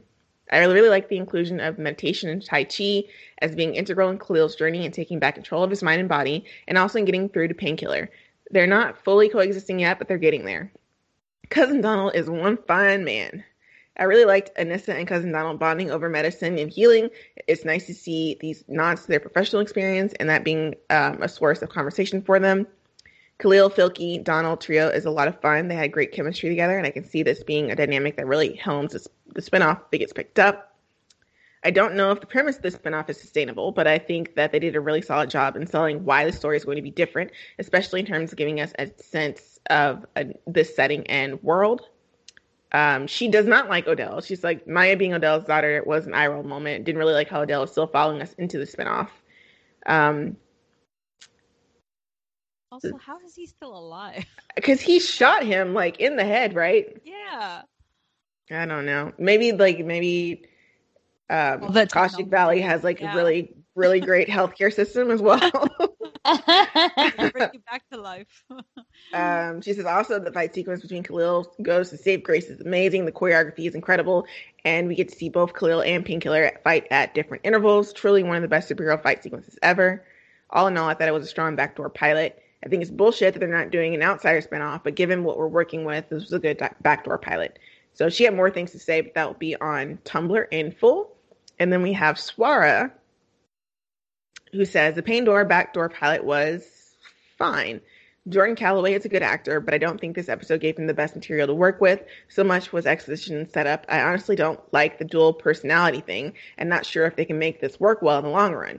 I'll still check out the show, but this episode kind of gave me an arrow vibes and not in a good way. I hope the series, if picked up, proves me wrong and does some good and compelling storytelling. I enjoyed watching Grace and Anissa, but I couldn't help but think it should be their spinoff. Outsiders is right there, but also likely in the pipeline for HBO or a film or something.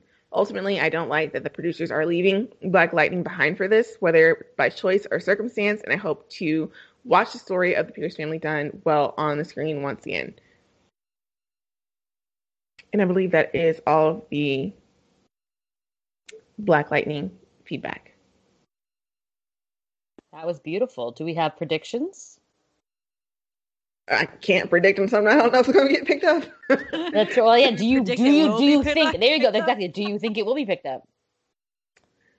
I don't know. Going by the way that they treated Green Arrows and the Canary Green Arrows, Green Arrow and the Canaries, I don't It's know. Right, bright. But the fact that they bright. they gave him a backdoor pilot to begin with, it could be possible. I don't Here's know. Like what I don't think. know Here's what, what I think. They're I think that the picking up or not of it will tell us the reason why Black Lightning was canceled. That's true. Hmm. 'Cause I I, think that I, I feel like if, if they do pick it up, it's to because like the CW wants to keep this Exactly. black superhero genre, and Uh-huh. since they cannot do that with Black Lightning, then they're going to move forward with Painkiller. Whereas if they don't pick it up, it'll be because Black Lightning was canceled because of ratings, just a normal cancellation, and Black Light and Painkiller didn't do any better in the ratings. So there you go. But I feel like they, you know, that's a good point because they have like a solid like Black Monday lineup with like All American leading in, Mhm. so they probably want to keep something along that same lines. Mm-hmm. Agreed. Agreed. So, so And I think maybe Khalil will like cater to a. I A don't know if younger- he'll cater to a younger di- demographic. And I forget he's a teenager on the show, so. that's right. It is hard to remember. Actually, I guess at this point maybe he's eighteen. But yeah, he is, still a teenager. but he's he's, still a like baby. mid twenties. yeah. like he he like in the show it was like he's like a young adult like mid 20s or something like that But it's like I, was- I had to remind myself he's 18 right right all right so with that in mind I, it looks like maybe you know we're like caution cautiously optimistic for painkiller side b force of nature slash queen's gambit the flash although healed from his battle with psych barry's powers seem to be glitching when he's around the speed force probably because he feels uncomfortable about the fact that it's trying to be his mother Mhm. Barry explodes at the, at the Speed Force to leave him alone, hurting its feelings until Iris explains to him that relationships change and something. I don't really understand what she was saying to him, but she was right, because Iris always is. Meanwhile, at Ivo Labs, a microchip was stolen and a driver was killed with ice like powers. Kramer, of course, believes it's Killer Frost because she hates Killer Frost as much as we do, and she issues a warrant for her arrest. Since they are basically twins, she arrests Caitlin instead, despite Joe and Team Flash's protests. Frost compromises Allegra's honesty and goes to her old bar to find info on the new ice meta, where she meets bartender Mark Blaine, who thinks it's getting hot in here, so he takes off all his clothes. But no sex for Frost, sadly, as it turns out that he goes by Chillblaine. He created the microchip before he was fired from whatever Ivo Labs, whatever lab it was, and then used his own cryogenic tech to frame Frost. Mark scanned Frost and replicated her ice powers using his special bracelets. Uh, they get into a fight, and in this tussle, she manages to not fall over flat on her face for several seconds and instead stabs herself with an icicle, and him as well. Uh, and since she's got healing powers, which for reasons he was not able to replicate, she is fine, and he is on the ground. Flash and Allegra provide medical aid to Mark. As she reveals, she recorded Chillblaine's confession. Kramer arrives at the police to arrest Frost, who decides to give herself up to the authorities to atone for her crimes. Meanwhile, Barry and Nora acknowledge it's a whole new Speed Force entity, um, which clears up his shakes, and the two vow to take on the other forces together. What brought joy? Um, very little, but I think you know, obviously, the the brighter side of this episode storyline had to do with you know Barry adjusting to his Speed Force mom, um, and I like the the West Allen window side chat about how Speed Force Nora has changed into something more, something new, um, and I think you know someone pointed out on Twitter, and I was like responding that I definitely think that. Oh, yeah, they they mentioned that they thought it had to do something with Barry and Iris's love when they recreated the Speed Force. Is you know why the Speed Force has transformed. And I, I definitely think that that um, is why that they're you know dancing around it by saying that she's something new, she's something more. Um, I think that you know the Paragon of Love added to the Speed Force and made it something more than than what it used to be because like barry used to have this connection with the speed force and that it was like this cosmic god um even though it took the the the visage visage of nora it was still kind of very like flat and very um you know, methodical in the way that it spoke to him. So there was this like there's this distance between them. And this new Nora is kind of like Janet from The Good Place. She's like, "Hi there, how can I help you?" Um, very attached to Barry specifically, um, and very almost like human a bit. So it's kind of like jarring because she, she does look like his mom, um, and trying to get used to that relationship. Um, so I like that, you know, Iris used a anecdote of her college days of, you know, when she went off to college, she was Joe's baby, but when she came back, she they were both two adults trying to like live in the same space. And so, you know, Joe can't really ground Iris because she's grown. So like how do you like those those different dynamics between um, you know, parents and, and children when the children become adults. So you have like two adults, it's a different dynamic. So I like how that was used to kind of help Barry kind of understand his his relationship with the Speed Force and how it's kind of changing into something different, and that it's not necessarily like a bad thing. And I also like that this is the explanation for the Speed Force being weird, and not that she is connected to Thawne at all, because I don't like that. I didn't like that prediction whatsoever. So I think this is like really, really great, and it goes back to you know it's centered in the love that Barry and I share. Um, so that's cool. And I say major props to Kristen Kramer for sticking to the facts of the case and going after Frost. Because in the, and in the eyes of normal people, like Frost is still a wanted criminal. And um, you know, when Joe's like, this is not how law enforcement is supposed to work. And she's like, well, actually, you know, facial recognition, she matches 80 points. Her fingerprints are on the scene, blah, blah, blah, blah, blah. So she had all like actual, like legit reasons to go after Frost. And I like that, you know, she she didn't have any kind of like bias. Um, so I can't really say that she was going after Frost because she just hates Frost personally. She's following the facts of the case and also prior behavior of Frost, which Frost has not been held accountable for. So I, I, you know, good for her for sticking to her guns. I also like that she seems to like respect Barry and Joe, even though they don't respect her. Um, but I, I, like that she respects, you know, the profession. She seems to like really think that um, Barry is a competent CSI. Um, so that's good. Um, I will say good for Frost in taking accountability at the end. Um, you know, she because we went through all this whole dance and she was being so defensive at the beginning. And it was it, it she got it in under the wire the accountability. But i like that she was going to hold herself accountable and, and plead guilty. Like we did it joe. We've because we've been trying to get the we've been trying to get the writers to address this gap in her redemption world tour for seasons. And even though they've kind of bungled the execution as per usual um, it's in there and it's canon and it's on the record that she did bad shit and now it will be addressed. And hopefully an appropriate punishment will be carried out. So i think if she's going to be like an actual redeemed person she can't just be redeemed to herself and to the flash. She has to be redeemed to the community. So i think this is a good start. Yeah i agree with that. I was really surprised that she turned herself in at the end but i was also very proud i was like oh my god I was about to like write down some thoughts to pitch on the next day, but I changed my mind because I couldn't do it because Frost was like, you know, I'm going to actually own up to my um own up to the things that I did and take accountability and take responsibility and all that jazz. So it was beautiful, good for her because that is what she should have always done. So I mean, it sucks that she was had to be backed into a corner, but at least she didn't try to like run away when she was surrounded. So there you go. Little things. Um, I completely agree with the uh, whoever wrote that on Twitter because I also pitched something about that. I was like, oh, great minds think alike. Just turned something in like three days ago.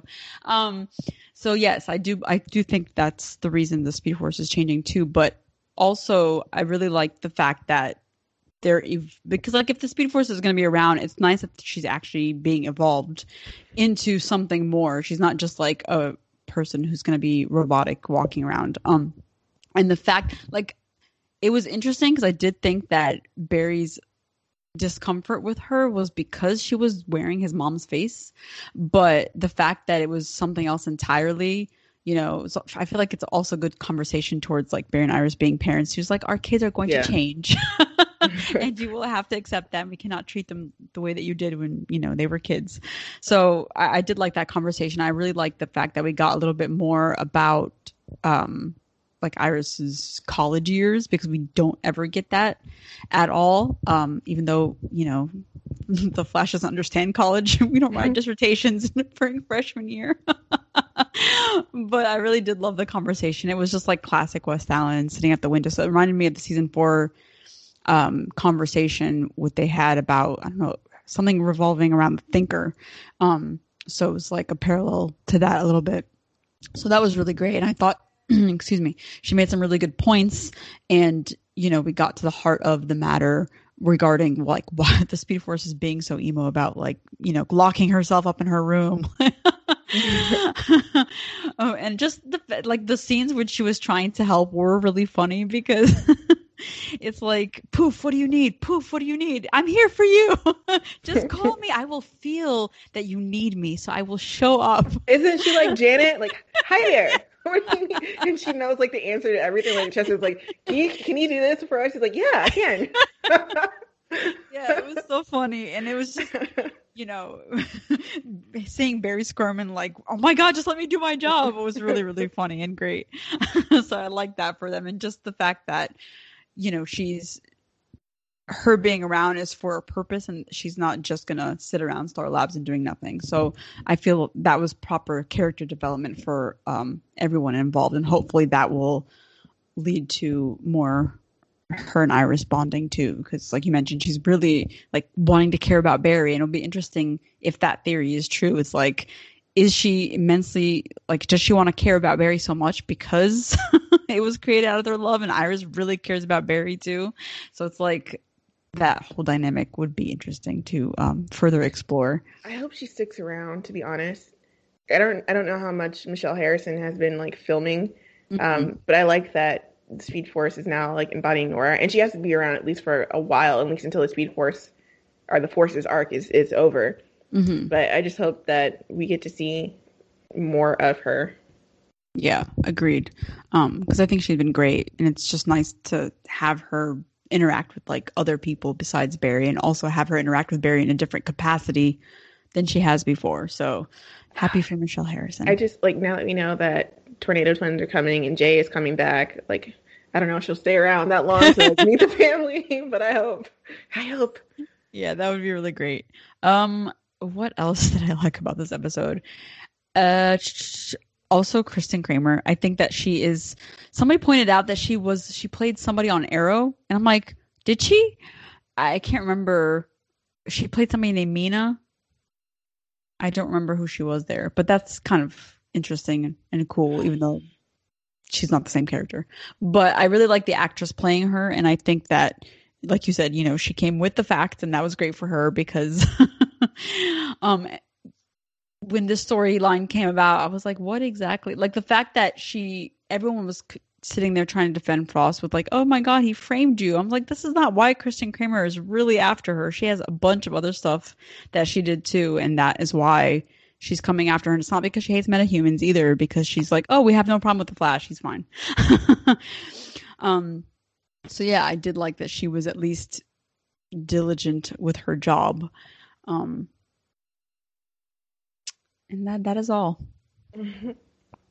i mean i will say at, finally before Zati says anything sorry is that for for a frost centered episode it was one of the better ones in that like danielle tried to emote and actually like made it seem like frost's it's like, oh, feel sad for Frost. I'm like, I guess, but they they did try when, and I can say like it's it was better in terms of like her episode because usually to sit through an episode with her in it is like very difficult sometimes.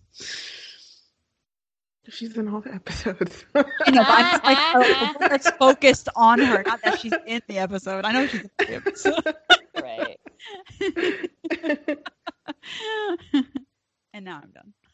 Well, that was beautiful. I also agree that it was one of the better Killer Frost episodes.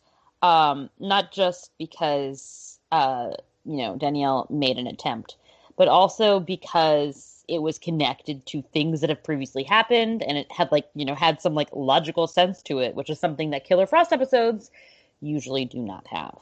Um, I probably didn't like dislike it as much as you guys did, but I also was not as like pro Kristen Kramer. I thought Kristen Kramer was really annoying and clearly didn't and didn't really seem to have the um just like whatever, didn't really seem to have like, you know, the facts right, I guess. Like and also also if she's going after Caitlin, like I guess Caitlin's Killer Frost now. Killer Frost has never looked different enough from Caitlin for that to not have been people's first thought. Like, wouldn't people have already gone to Caitlin Snow, who is very closely connected True. to the CCPD True. in the first place, if they're looking for Killer Frost? So that I think was just like a retroactive plot hole. Like I was like, oh, wait a second, I didn't know that we could even suggest this. It's the fact that she's been like Frost has been in Central City for like three years, yeah, and no one has tried to like arrest her before now. exactly. It's so strange, and it does bring up the question. I should supposed to go on Joyce. I'm sorry. Right, I'm not doing this right. Okay, I'm sorry. Back to Joyce. And you Back claim you to like this episode more. the lies. no, I did. I did like um, Michelle's performance. Um, I like that she's having like a blast, right? Getting to do something more than dying. Die. Yeah, exactly. So she was super cute as Speed Force Nora. Um, it does seem like she's just overly eager, um, and not plotting something or just deeply confused. Well, she actually she might be deeply confused. Like that might be a um, that might be a prediction. So, but whatever. She's not plotting something. Basically, she does really believe that whatever force stuff is happening, and she just wants to d- protect Barry and team up with him. Um, and it was nice that you know once again Iris was the one who helped him understand uh, that you just have to adjust. Basically, you know the relationship has changed. You just need to like see each other in a new light and like work together and blah blah blah. And they were really cute. Yeah, we also got like more West Allen scenes than I expected. I was like, I guess we'll get one and then we'll be done. We got like three, so that was great. um, it was funny when Barry came in and saw like breakfast. He was like, yeah, and he was like, Iris, Iris. It's Yeah, like, who are you? Is my wife been kidnapped again? exactly. That was funny. I love that. it. And then when he was when when he found out that it was Nora who was cooking, he was even less enthusiastic about it. He was like, I don't want this food now. I don't want your Speed Force food. But anyway, that was um there that was a very cute dynamic. Um also I do like um how I love how Chester like worships the Speed Force and thinks that, that like Nora Nora Force is just so amazing and awesome. He's just the biggest fanboy. It's super cute. Um I like that Killer that okay. Chillblaine was kind of sexy. I enjoyed the Nelly moment. I, enjoyed. I, the I was gonna I say that care. it did not bring me joy, but I thought it was hilarious. I mean, I will s- It was like so cringy. yeah, it was a little bit, but like I feel like of all the love interests uh, Yes, Caitlin has ever had, exactly. she had the most Sure, chemistry with this guy. exactly. Other than True. I would say, I That would say true. she at least looked in love with Ronnie. She did try with Ronnie, but since Ronnie and including Barry, uh, Danielle has never looked more attracted to another man on uh, this show. So for a the, split the little moment where she was like speechless and like forgot how to talk. Exactly, exactly. And then actually leaves, she's like, yes. Yeah, like I was so, I was like, I was rooting for that. I was like, yes, Killer Frost, you get your man. No, a different, a different kind of getting of the man. But yes, so so that was that was fun. That was like a fun moment. I was like, oh, is this going to be a new like recurring character? Mm, no, it doesn't matter. So anyway, um, that part was enjoyable. Um, and you know, I like that Joe had more to do. That's good. He he was like, I have thoughts about this, and I'm gonna tell you about them. Um, and I also liked that Frost was like ready to, you know, give herself up to face the facts. I liked her little speech about like, you know, like I did do those things, and I'm never gonna really change or grow or whatever, move on from it if I don't face it Yeah, that Um, was a good speech. yes, that was good. And it then once again, you know, explains why they randomly separated her from Caitlin so that she can go on trial while Caitlin is not on trial. so that makes sense and is good. Um, yeah, I guess that is all. Maybe I didn't like the episode, but what did what did not bring us joy? I will I will say that I didn't dislike the episode as much. I didn't have like the the powerfully strong reaction that a lot of people had because I think a lot of people were upset that um, this was supposed to be like a Black Lives Matter episode, and I, I was just like confused on why it was supposed to be a Black Lives Matter episode. I, I have a feeling that people might have been conflating what Eric said about Joe's storyline, that Joe's going to get like a heavy storyline about that. Okay. Um, with this, I'm thinking this is that storyline. I'm not saying this isn't. I hope it's not. He That said it's would- going to come in the middle, more of the middle of the season. I don't think this is the middle of the season yet. So hope- let's hopefully hope. that's because we haven't even got to like the the well, I guess this is the mid season. No, it's not. Mm-mm. No, yeah. So yeah, hopefully that that will come later. Um, so I'll, I mean, I'll I'll get to that whole thing in a minute, but like, I have to get this out the way. Like the hetero agenda strikes again. and then Frost is, was attracted to a man. It's like uh, Yes. it, I mean, yeah, what we discussed about, you know, Danielle tried her best and was attracted. This is the most that she's appeared attracted to somebody. Um, also, just the fact that it was a man, you had you had the opportunity to like go further beyond, you know, make Mark marry or something. I don't know, but you know, the hetero agenda strikes again. And he's a stalker, first of all. Like, hi Joe um he's he's like stalking frost's entire life um so that's creepy and it was funny but i was also like cringing about the whole N- nellie's hot in here. And i feel like the fight scene after watching painkiller fight scene the day before and how intricate and very complex um that was to the fight scene between frost and Chillblaine it just looks ridiculous. And the staging of it it's it wasn't really well staged i guess either because probably because danielle can't fight um, but it was very much like there were pauses where he'd be on the floor with his arm up and then her foot would connect. It was like here strike my my arm right here. And it's just like really really obvious. Um, so that that fight just looked ridiculous. So i had to get that out of the way. But um, back to like the main thing uh, just like the the whole Black Lives Matter, whether it was or whether it wasn't aside, the audacity that Team Flash and this whole like she's one of ours narrative and thinking that they only need to protect her from the one crime that she didn't do and not help her own up to all the crimes that she did do or like saying if we if we find you not guilty for this one murder then all the crimes that she did will just magically disappear and she'll be free. Like that's not how that's not how the justice system works, Joe. um, Right.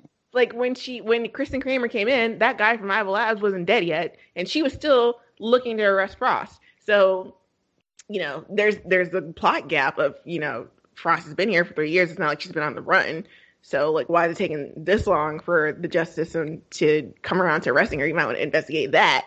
But the fact is that these are still like open warrants for Frost's arrest, and that does not magically disappear just because this one crime she just she actually didn't do. Um, okay, you have one less crime on your record, sure, but we still have to prosecute for these other ones. Um, I don't like that. Allegra Allegra gets a hard time in fandom, and this episode did not help her at all. Um, I feel like she gets saddled with all like the Flash's rehabilitation projects instead of focusing on like her actual relationship with Iris and her actual job.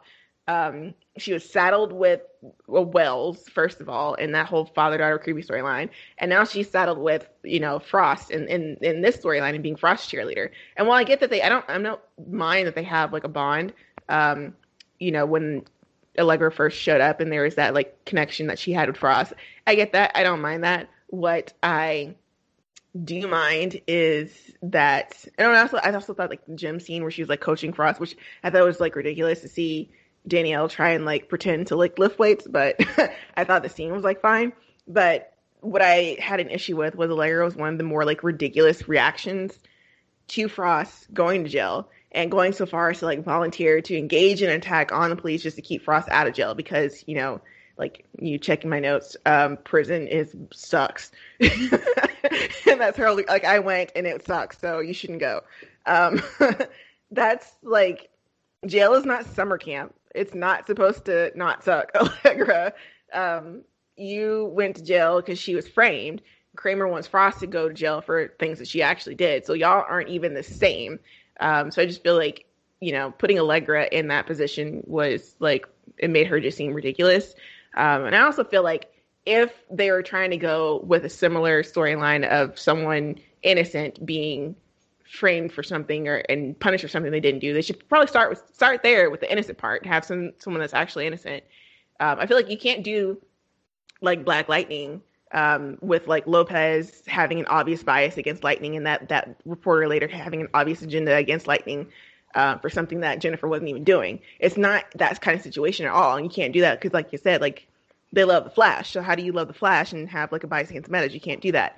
And so if they were gonna do like you know this with that meta, like the only way to do it to make sense for Frost would have been if in season three, you know, she was held accountable then and maybe got off like she got an immunity deal for turning on Amunet and now she's free and then something shows up um ice villain and then she gets framed like there there it feel, I feel like it would be like a better narrative story. It probably wouldn't you know fandom probably still wouldn't care just because personal feelings of the actress bleeding over into anything that she does on the show good or bad but I feel like narratively it would have been a better story if there was some accountability that happened earlier because I just feel like all of this defensiveness it just makes everybody look ridiculous to feel like you know she served justice to us. She said she said sorry to us, so then she shouldn't face any justice to anybody else.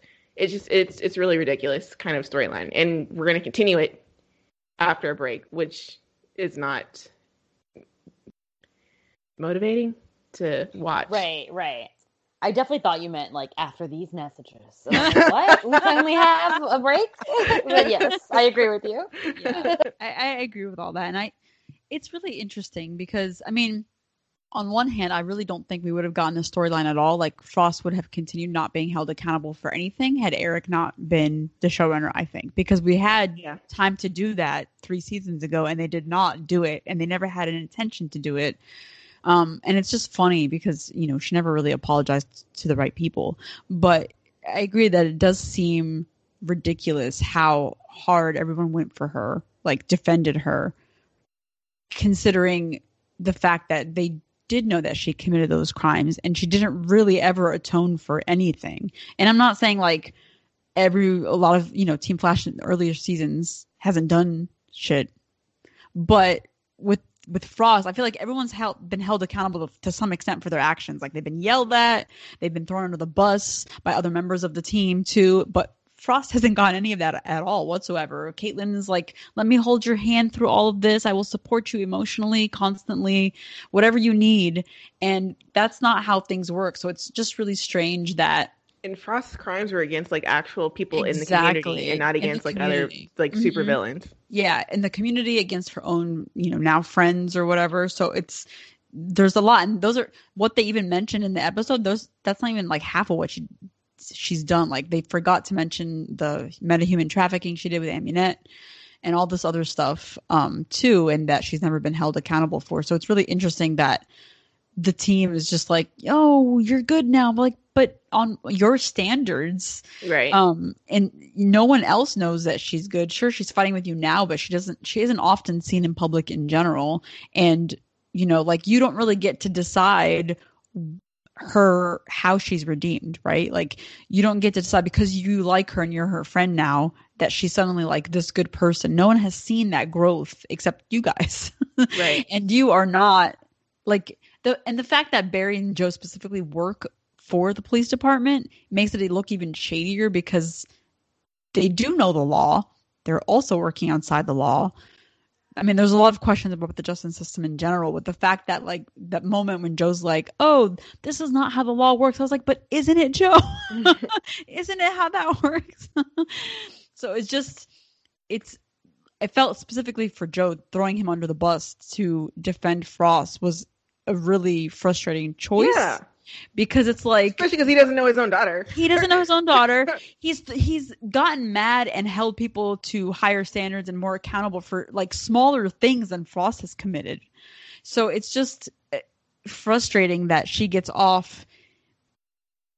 Like I remember, was it in season two? Um, I don't know. Caitlin was like super mean to Jax, for example, and he Yeah. hadn't even done anything. Oh yeah. Mhm.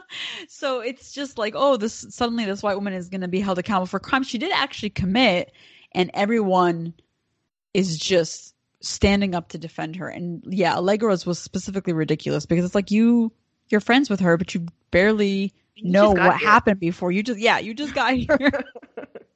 and I think it's just it's just a bad look overall, especially like this episode coming at the time that it's coming. And it's like, I don't know that you thought all this through. Like, I'm happy that she's being held accountable. I just think that it could have been handled a lot differently. Even even with regards to, you know, Frost going after Chillblaine on her own. It's like the entire episode I was like, where is Caitlin? Caitlin should have been in Allegra's position. Arrested. Yeah. Well, yes, but not for the entire episode. Like beforehand, she was true, just chilling at yes. her house. I was like, where were But you? then, but then like Allegra's you have to taking watch care of like your- twice on the same screen. True, but like Allegra's sitting here at the gym taking care of Frost. You should have been babysitting True. your twin. I'm sorry. so it just seems weird that it doesn't seem like she fully cared that people, the police were after her. So I don't know. The whole storyline is just has so many extra holes in it than the Flash usually has, and it's just a weird thing to bring in. Like the time to finally question the justice system is in this episode, and I thought that was it, it could have been handled a lot better. I definitely agree with that. I think it could have been handled a lot better. Um, and I do think that it was kind of dumb that everyone was just like gathering around, like, no, we will not allow this to happen. This is sacrilege. Because again, like I was saying accidentally in my joy parts, it brings up so many questions I have about how they've handled um, the, the justice before.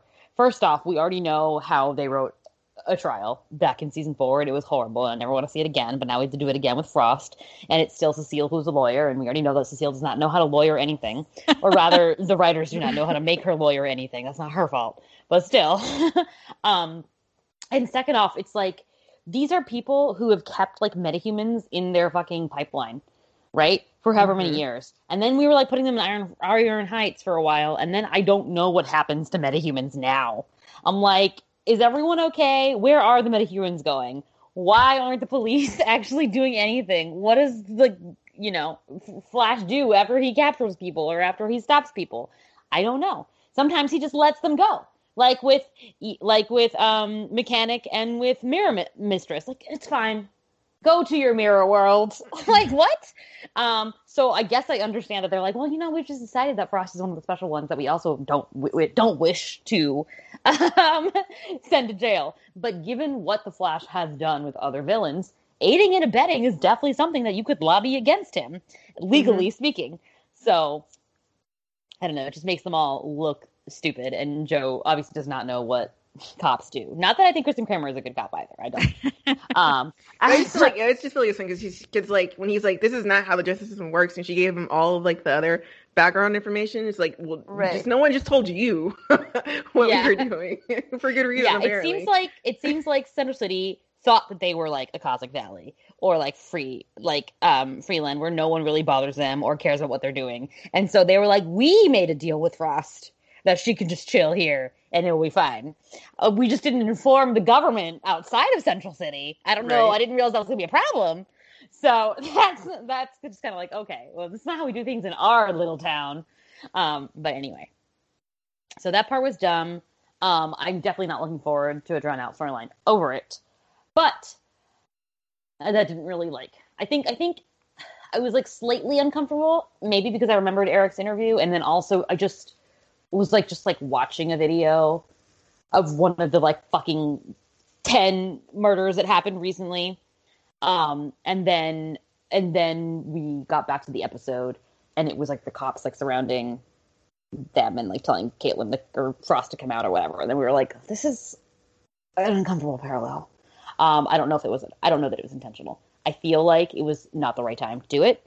Of course, I Mhm. didn't necessarily know that it was going to not be the right time. But if you're gonna do a storyline about police or detectives or government agencies overstepping their bounds or like having the wrong man, if you will, having Caitlin slash Killer Frost at the center of that, and obviously the way that it's written, we are supposed to agree with Team Flash and agree that Kristen Kramer is no good, very bad, and you know, poor Frost. Like even the synopsis that we read for the next episode is Unjust crime. unjust punishment. So we're Bitch. supposed to agree that the the law is wrong on this side in, in this instance, and I think that that's really uncomfortable. And I think that that's like reading the room, not reading the room. You know what I mean? Mhm. So I don't know. Hopefully that's not you know. Hopefully it won't go any any further than that, and hopefully people have no reason to be as upset as they are. Hopefully we will, that will be cleared up. But right now I understand why people are. Um. Yeah. You know So what it reminds me of when like Mhm. uh, season seven of Arrow when they were trying to like protect Roy even though he had actually committed the yes. act that he yes, committed. it's just like that. It's just like that. That's I'm like, exactly you what it's can't like. Decide that he shouldn't go to jail because you're his friend. right. And I mean, like Frost is just gonna, you know, eventually she's just gonna get a slap on that wrist and she's gonna be let go. feel- like I this. feel like eventually, if it was something like, um, if her crimes are commuted for community service served, it's been like protecting the city. Fine. yeah. Right, right. But they have to actually just go through that and actually give us that. Yeah. Agreed. So yeah, that's my that's my feeling on that. Um outside of that, I wish that Chillblaine had not been a villain. I wish that he had been a nice boy. A nice sexy Uh, boy. A nice sexy boy for Frost. That's all I want for her. Uh, well, I mean, although I do agree with you that Frost is clearly a lesbian and this was uh lies and fallacies. Yes. but since they did it, since we cannot change it now, um, I I would like her to, you know, I would like her sexy boy to. It's kind of sad. I was like, I feel bad. because, I like, feel like there's still Caitlin has had vibes there. such a Even bad- though like even though like he framed her for a murder, I still like feel like Yeah. there's vibes that it could Yeah. work somehow. Right. I mean, run I off. agree. They could definitely be still like, uh, you know, enemies to lovers type thing. Except he did do the murder. Yeah. Like if he had framed her for the murder and hadn't done the murder, then I'd be all over it. But I'm like, well, he is literally a murderer, and he was very like psychopathic about his lack of He's so interest creepy. in fact, yeah, that he did the murder. So I don't know. I don't know, guys. I'm rooting I for want- Frost to have some sort of love life. 'cause I'm like, Caitlin has Exactly. such, such bad luck. I'm like, Yeah. Frost, I'm rooting for you to Exactly. change change this. change the luck exactly. um, outside of that, you know, while I did like the West Islands we got, I would have liked, you know, I, like you guys said, I Allegra's burdening has the burden of carrying everyone else. Iris has the burden that is really a blessing of carrying Barry, and so she didn't get to do any. It's been two episodes now since she said, "I had to do something bigger than write this article." I don't know what that was. She hasn't done it. It hasn't happened. So uh, I'm very annoyed by that. Um, and yeah, I think that's pretty much it. I don't like the big thing was that I feel like the way that they, while this is a better attempt at a Frost episode, it's still like the premise of Frost is flawed. So everything, Mhm. the fruit of the rotten tree remains uh, problematic. Um, so do we have feedback? We do. oh, boy. we have Anita sent feedback and then she revised her feedback. She's like, I, I, I cooled my head off, so I'm going to read her revised email. She says, Hey ladies, I'm going to preemptively agree with your recap and probably likes and dislikes because I think you are some of the smartest recappers out there. And I love that you respect all the women of the show, even handedly, even those I cannot stand. um, speaking of which, this episode was about pain, but none of it had to do with growth. And this Killer Frost Caitlin retconning episode has to be the most egregious yet. Killer Frost Caitlin has a massive problem baked into the DNA of the show because of Danielle Panabaker's entitled unwillingness to do an acting job, respect her black leading lady, and make a detestable character interesting, even if not universally likable. There was so much talk about Killer Frost has changed and grown, and yet where was the scene where she was sat Iris and Cecile down to apologize from the bottom of her heart and go out of her way so true. and to jail to make amends. If this was a fantasy show and if we're all supposed to get over it, then why can't Danielle? Uh, why ask Danielle? Ask why Danielle cannot bring herself to be an actress and portray a white woman humbling herself to not one but two excellent black slash biracial women for a fantasy show. She has a lot to learn from the likes of Kim Cattrall, Sarah Jessica Parker, who disliked each other all the way to get good checks. Much of the viewership, this is the revised version, y'all. Scream. much of the viewership has been so inspired by Candice speaking up about black women specifically and being seen and not treated with contempt. We are exhausted by the endless care that we are expected to extend to the Amber Guygers, the Amy Coopers, the Kim Potters of the world. I still see you, my other woman of color. I just need to talk about the nuclear family for a second. To come home and watch a parade of white women murder, kidnap, imprison, traffic, torture, and dismember people is a lot. Uh, one like, Iris gave no thought to a redemption expose for Caitlin Frost in The Citizen, and this was a couple of weeks after she had personally dropped in on the police chief himself for story meant to help a security guard get his job back. And Allegra didn't write one either. I hope it sticks. So that was revised. I feel like there is other stuff in her like original one. Um, Iris is like, y'all are defending her, not I. No way. no. Um, she did. She's she and the original one. She had one like uh the West Heart's heart, half like the bartender taking off a shirt was Alexa dim the lights. and oh my god, my actual Alexa talked.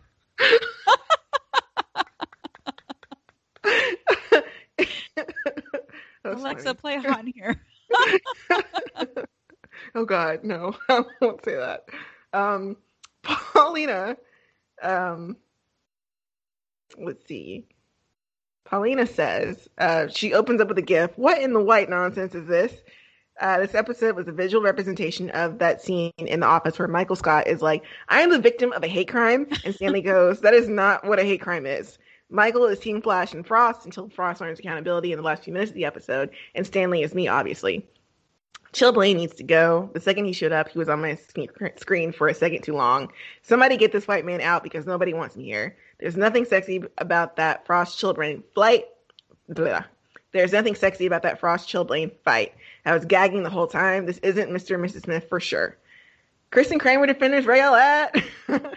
Everybody was wondering why Kristen Kramer wants to take in a white woman who has committed violent crimes was such a joke. Like, hmm, I wonder why she wants to arrest Frost. Could it be because she was a violent criminal?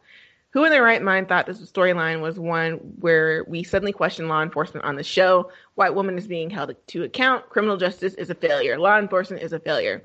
The show had no problem completely excusing Pep and her step Blondie, other words Patty Spivot, for committing repeated acts of police brutality. Police force was not corrupt then, apparently. Also, the criminal justice system was also not considered corrupt when Mina Chaytan was being branded a criminal for repossessing and restoring artifacts stolen from the Native American tribe. We got some white savior, yeah, we got some white savior Ralph Dibny to boot with that storyline. Um, lots of stuff this being Joe's epiphany moment that law enforcement is not supposed to work this way because a white woman is being held accountable, the levels of offensiveness in using a white woman being held accountable for criminal activity by law enforcement to, to comment on the anti-blackness of law enforcement and the injustices committed against black people through law enforcement and the criminal justice system are well highly offensive. Who came up with this racist nonsense? Ho- hopefully, this this was not the the intent, and that an actual storyline will be coming on later, but Anywho, um, we, we working with what we got. She also says that Speed Force Nora was kind of weird, honestly. She's a ripoff of Janet from The Good Place, and I'm not sure how I feel about her. I like the ripoff. but this storyline is giving us some nice West Allen moments. The West Allen conversation by the windowsill is really sweet. I love seeing how supportive and intuitive Iris is when it comes to Barry. And I also loved hearing about Iris's anecdote about her college years. Um, things that should happen. Frost goes to jail. She goes straight to jail, knows she cannot collect $200 upon passing go. She must go straight to jail. Things that will happen people crying about how amazing Frost is, how much she's changed, and what a hero she is, missy with that bullshit. So Paulina was not happy at all. Um, and then finally, no, Sonia as well. Sonia and Swara. Um, so Sonia says, do, do, do, do. Not sure how I feel about this episode. Like, I love the stuff with Barry and West Allen in this episode, but downright hated the Frost storyline, which is usually how I feel about Caitlin or Frost centric episodes, so it's good to see nothing has changed. Honestly, the part of, the season, the part of the reason that this episode anno- annoyed me so much was that it literally should have happened way back in season four when the team just forgave Frost so quickly without her having to pay for her actions, but that's neither here nor there. Um, love seeing Chester as a CCPD. Oh, I forgot to put that in my likes. Um, love seeing Chester as a CCPD consultant, and he was so adorably nervous around Kramer. I also love that the subtle Brooklyn Nine-Nine reference with Frost calling Chester Peralta, because I love BB, B99. Um, so Tati, that's your. She she's like, if y'all want to do a, a BB night, like a Brooklyn I would love to do a Brooklyn Nine Nine episode. so that's. Did you catch that Yeah. Peralta reference? I yes, but only because someone told me on the twi- on on Tumblr. Really? Someone I heard it. I laughed so much. I was like, oh my god. I think it was. I think I just didn't hear it because we, were- you know, I was I was Yeah. watch, watching in a different place, and I usually have my captions so I can understand what's being said. Yeah. And so I just missed it. But then I went back and saw it, and I was like, LOL. Well, yeah, I did. I did see it. Um, in you know, in retrospect or whatever. Um, the Chillblaine, she didn't like him. Uh, thought he was annoying, and he looked so familiar. So she looked him up, and he played Hodge, the guy from Shadowhunters, who sold them all out. No wonder he plays a douchebag in the show too. um, finally, Frost decided to pay for her actions, and it only took three effing years. Also, finally, someone talks about the fact that Frost and Caitlin look alike, and it's not like Frost wears a mask, so it was only a matter of time before someone was like, "Hey, you look like Killer Frost." Um, looks like next episode is even more Frost centric but hopefully there's some more West Allen stuff to get me through it. So, uh, and then finally, Swara says, Oh, the Flash, you are doing so well. now, listen, y'all know I love a good redemption, keyword being good. I just don't care about rip off Elsa. It is good that the show she shows remorse and turns herself in at the end of the episode, but this character has been so annoying and poorly written and acted, and it gets so much overblown sympathy from the team. Um, side note, where the hell was Cisco this episode? Like the one who would actually care the most about Caitlin and Frost. Um, Chillbrain is a lousy villain in both powers and um, and in name, and many have noted that this online. But the show actually, but the show takes a white woman who has actually committed real harms to prove that there's something wrong with the police. It was so obtuse to see unfold. Anyway, I really love Barry and Arison's Speed Force scenes. They made their way through the awkward yet emotional situation felt like there's real nuance and care and taken to how weirded out Barry was, and Iris noting it um, that her taking this form was really ultimately a gift to Barry. Um, the scenes were all incre- incredibly emotional and well done, and I'm excited to see where they go from there. So, any complete feedback info will be on Tumblr, obviously, but that's it. Blessings. Now, do we have um, pa- predictions? I don't have any new ones. Oh, Yeah. I, just like you know, with Frost, I think that the whole unjust punishment kind of threw me off because that it feels like she will actually like go to jail, or there's a threat that she's been sentenced to jail. But realistically, I feel like it'll probably end up in her sentence being commuted or something, time served for Yeah. saving the world. Yeah, for a second, I will not lie. I thought that they were literally going to send Frost off to jail, and we're just not going to see it. I deluded myself thinking this was indeed that that was the trial, and now we are done. But no, it was No. not the case. So, Mhm. uh, so yeah, I do think that they'll just be like, okay, time served, bye bye. Yeah, the community service will be cleaning Star Labs. But um, I don't know if I dreamed this up or What if I the read Frost? it on. What if like the Flash has to like take the stand as like a credit, like a character witness? Oh my god, that would be so awkward. I honestly hope that they keep it like Cecile Frost, and that's it. Like we don't need Cecile Frost and no one else. involved in this. It's just extra. um, what was I going to say? I feel like somebody dropped this in our um, inbox on Tumblr, but they were saying something about the the psych dream of Frost coming true because the guy's name was Mark. Chillblaine's name is Mark, Oh, that- and I'm yeah, like, on, on Twitter. oh, Yeah. was it on What- Twitter or was- Tumblr? It was on I think like it was Tumblr. No, it was on somebody. Twitter. She tagged me. Oh. Um, she may have also sent it to us on Tumblr, but um, I, I like that's where remember I read it, but anyway, yeah. So it was and I have to go back Libby. and watch that scene. That scene. Yeah, because I did. I, I didn't catch that Mark was said in her dream, but it was Libby on Twitter. She said Chillblaine's name is Mark. Another nod to the psych hallucinations that were a premonition. Take us home, Tati. Um, with the Supergirl, home Yeah. Supergirl. Yeah. All right. a phantom escapee attacks Silas and attempts to overtake him, and M'gann is injured while fighting it. In the Phantom Zone, Zor-El is kidnapped by some Kryptonian criminals led by Scar and is sent to be sacrificed to the Phantoms. Kara is injured, but she is rescued by a depowered fifth dimensional being named Nyxly. I don't know the rest of her name. She reveals that she was a princess sent to the Phantom Zone by her father because he didn't want her to take the, tr- the throne. And also, she knows Mr. Mxyzptlk. Uh, Brainy uh, mentions the history of the Phantoms and the real name of Zulian Maltarians. Meanwhile, Lena locks Lex out of all their systems and donates all his funds to a children's hospital with Brainy's help. In retaliation, uh, Lex has Otis attack the hospital and blames it on faulty wiring from the project that Lena oversaw. This causes Lena to just give up and tell Lex she's lo- leaving Court because she doesn't want to play games anymore, which makes him very, very upset, meaning that actually Lena probably won.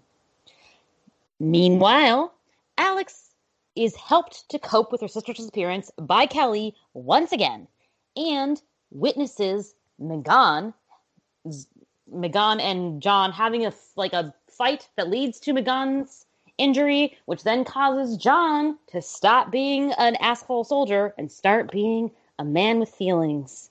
And that makes Alex want to be a woman with feelings. And she's like, Thank you, Kelly, for continuing to sit here and listen to me about my feelings and say one line about your feelings, which will be ignored. Meanwhile, Kara, Kara learns that wounds don't heal normally in the Phantom Zone, but Nyxly heals her when Kara helps her regain her magic with the power of belief. And she was like, Kara believes in me, so I will be able to use my magic.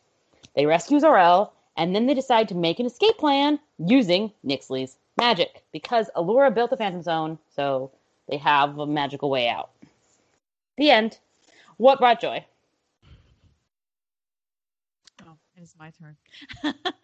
um, I this it, episode was like very emotional. Brainy and Lena's scene. I'm gonna start with that because I was just like so so affected. I was like, oh my god, Brainy, I need to hug you. and I love that you know it was them together talking about you know everything that's been going on with Lex, and then Brainy and uh, Lena missing Kara, and all the stuff that's been happening and unraveling. And I thought it was just a really great moment because they've been they've had this interesting friendship for a while now, and I like their pairing together and the fact that like all of this stuff has been affecting like Brainy specifically the fact that he got it out, you know, between hating Lex and all the stuff that happened last season. It really felt like he was finally able to let it all out in a you know, just get it off his chest and I love that for him. Um and then just in general, Lena and Brainy bonding over Lex with the fact that like screwing with him over his money. I was like, ha, huh, Lex now knows what it's like to have ten dollars in your bank account. you are now poor. um, and just like his face and his ridiculous reactions um, were, of course, Lex ish.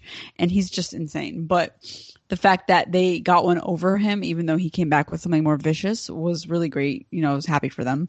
Um, and just the fact that like Lena decided to take a step back from LuthorCorp and she's just like, I hate you. I still do, but I love myself more. And I thought that was just a really powerful message because Lena has been so kind of involved with her family for so long. All the shenanigans all the drama all the back and forth and the competition. Like we saw this episode like who's going to try to one up the other and you know all this other stuff. And she's like i don't have time for this anymore so you can do whatever you want. I'm moving past this and i'm going to go do something on my own. And it was just like a really great mature moment for her and something that lex still has not like fully comprehended because he's still being petty. Um so i was really proud of her for doing that and saying that and then like J'onn and M'gann, I can't remember exactly what they said their last conversation, but it was beautiful to me. And the fact. I don't remember what they said, but it was beautiful. yes, because like everything that they like, the whole body language and the things that they say to each other is just with such Martian intensity. You're like, yes, I love this. I love this for you, and I love that. You know, I don't know. Do they even like solidify that they're together yet, or is that not? Yeah, I don't know I what's going that- on I there. that was like Yeah. So I was just like really happy for them and the fact that like J'onn's like, yes, emotions are good. And I got so caught up with feeling, needing to be like a soldier, but no, this is what grounds me. And I mean, it had to be M'gann almost being taken over by a phantom for him to realize this. But I'm glad that he came to this conclusion. um, I really did like Alex and Kelly's scene, even though parts of it will be in the dislike section. But the fact that, you know, Alex has been trying so hard to get Kara out of the Phantom Zone, and she was struggling with J'onn this episode because they were not on the same page regarding what to do, and you know everything's just been sort of hard, and her having to contend with the fact that you know maybe she has to live a life without her sister anymore was really heartbreaking, um, and so I'm glad that she got to kind of talk it out with J'onn and then later Kelly. And it was really cute that I, at first I, I momentarily like looked down my phone. I was like, "Wait, did she ask her to marry her? There's no ring." And then like, "Oh, it's just that she moved. She asked her to move in with her." I thought they were living together already, so I, was I thought okay. so too. Was- yeah, yeah. A lot of their relationship is having happening Yeah. off screen, and that's not cool. But the fact that I guess they made it official here was a nice uh, moment for them. Um, what else? What else? I liked Kara. I, I'm enjoying Kara in the Phantom Zone because I feel like a lot of the time, you know, they they do have a great supporting cast, but she's overshadowed a lot, and I feel like they tend to give emotional stories or personal stories to Alex and not Kara. And that's always been sort of an issue. And now that she's in the Phantom Zone, she sort of gets to shine on her own, and that's been nice. Um, and like, of course, the power of Kara believing in someone, her eternal optimism, you know, telling Nyxly that, and especially like they're bonding over Mixie's like, oh yeah, I remember that guy. He was he was wild. It's like yes, yes, he was. that was a great nod to specifically the hundredth episode, um, and the fact that like it's hard to like new characters right off the bat sometimes, especially in like a final season of the show. But I think that the actress who plays Nixie did a really good job, sort of establishing who she was, her backstory, and you know how she was feeling about all of it, and then just befriending Kara. And I think that she came in strong right out of the gate. Um, so she was very likable, and I like the fact that she did bond with Kara. Like Kara's just making new friends in the Phantom Zone, and, the, and this is great. And the, you know, sort of figuring things out on her own without also rely having to rely on like the super team to come in and rescue her.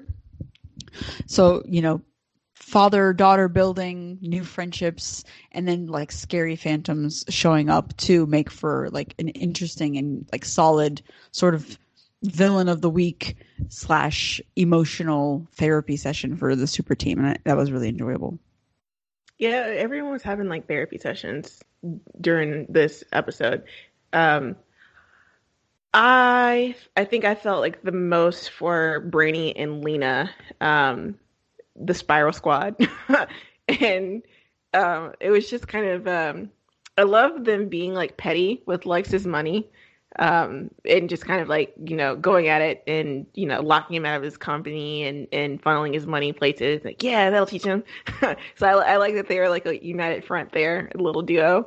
Um, but I also like that um, you know when things go too far when Lex does take it too far and like Lena is just like I wish I could kill him and then like she's just saying it like um hyperbolically. Brainy's like yes! And he's like going in through all these ways of how they can kill Lex and like was like a hundred ways to skin a cat, it's like a hundred ways to skin Lex Luthor and like get away with it. how to get away with murdering Lex Luthor. Um, but it was like those plans were very intense. Yes, like he had thought about this a lot, and his like meltdown spiral over it um was you know great. And then like the the gut wrenching like how much he misses Kara. Um it's like I will collect my crumb thank you. Yeah it was all I last moment. I was like wait what? If yeah. And conveniently Nia is not in this episode which was not a joy. But um yeah I do like that just like the emotion um in that moment between him and Lena talking about how much they hate Lex and how much they miss Kara um, I like that we get a full circle moment where Lena kind of reverses course on her whole tiny little boxes theory about if we just like put our emotions in tiny little boxes and they'll go away. And in, in this sense, she's like, we cannot do that. We have to let them out and let it pass, and then you know let it let it be on its way. You have to acknowledge your emotions. So I like that they were both able to kind of do that. It allowed them to share and let go of feel- feelings that have been like eating them up inside. And I like that that leads Lena to completing the ultimate power move against Lex, which is apathy, like just not caring about him at all. Um, her stepping away from Luther LuthorCorp and loving herself and her sanity more than fighting and engaging in Lex in his power struggle, I thought was really beautiful moment for her. Um, it, it's it's you know so much for her to be able to do that because LuthorCorp she has been building it. Uh, everything good about LuthorCorp is is is because of Lena, and to be like, I will give that up if it means that I don't have to deal with you. It's a pretty powerful moment, and he's just like he's like a fire, and she's removing all of the oxygen and leaving him like trapped in a room. So she's like like smothering him out. Um, it's just beautiful. I love it. Um, I liked Alex and Kelly's second scene when Alex is apologizing with flowers and you know and thanking Kelly for um, being her rock because um, we we get little snippets of Kelly because she mentions how you know when they were fighting the Phantoms with M'gann, she she did her best to to keep the Phantom at bay, and which she she managed to do because afterwards John was able to to knock him back. But she did get injured. And she's like, well, I don't really feel like I'm helping here. She lost her job um, the you know so there's a lot of insecurity with what where does she fit in kind of thing so i like that in that moment that alex was able to be like you do so much for me and you're my rock and I, I want you to wake up to you every day i thought that was a really beautiful moment between them um, and with um, john and M'gann and the whole idea of like because they had mind melded he was going to be able to save her. I thought was nice. Um, in the Phantom Zone, I don't when I because I had to watch this twice because the first one I wasn't really paying attention, and I don't know. uh, I feel like all like the Flash like uses all of my brain cells, and then I'm just like, uh. um, so I had to rewatch Supergirl, and I don't know that I trust her. I feel like on the second watch, she's not really hiding anything, and that she could be trusted. But uh, with Kara and and kind of you know they they both were telling the truth about their stories and how she got her magic back through Kara's encouragement, taking off the whole mental and emotional shackles her father put on her. I thought that felt kind of like a, a theme for the episode of everyone was having to take off these mental and emotional shackles they had put themselves in. So I thought that was good. I I really liked Mixie or not Mixie, whatever Nixie Nyxly. Um, I and I liked both. I liked her performance. And I agree that at first I was like, can I trust this person? But once her powers came back through Kara's optimism, I was like, okay, she's got to be good because they're not going to reverse. The clearly the plot is like you have to believe in the goodness, you know, and like reach for the light like Kara did. We've all got to persevere like Kara. So it would be a bad move for, you know, the person that, you know, Kara is persevering in to be bad. so so and I like the parallel or not even really parallel, like whatever, reverse parallel contrast of how Kara's dad sent her away in order to save her and then he got trapped in the Phantom Zone, whereas oh, Nixie's yeah. dad sent her to the Phantom Zone. um, so so that was like sad for her, but now she can find a new dad in Jason Behr. Um so yeah, that whole plot line was really um, interesting. And I am glad that Kara is getting to shine on her own as her own hero without the team for a while. Because even though I think that Kara has never had the struggle of like, I'm kind of dumb and I need my team the way that Barry has, it does often feel like other storylines take precedence over her personal storylines. So it's good to see her, you know, getting to bond a little bit with her dad, getting to use her innate goodness in a place where she doesn't have her powers, but she still has what makes her a hero. I think that's great.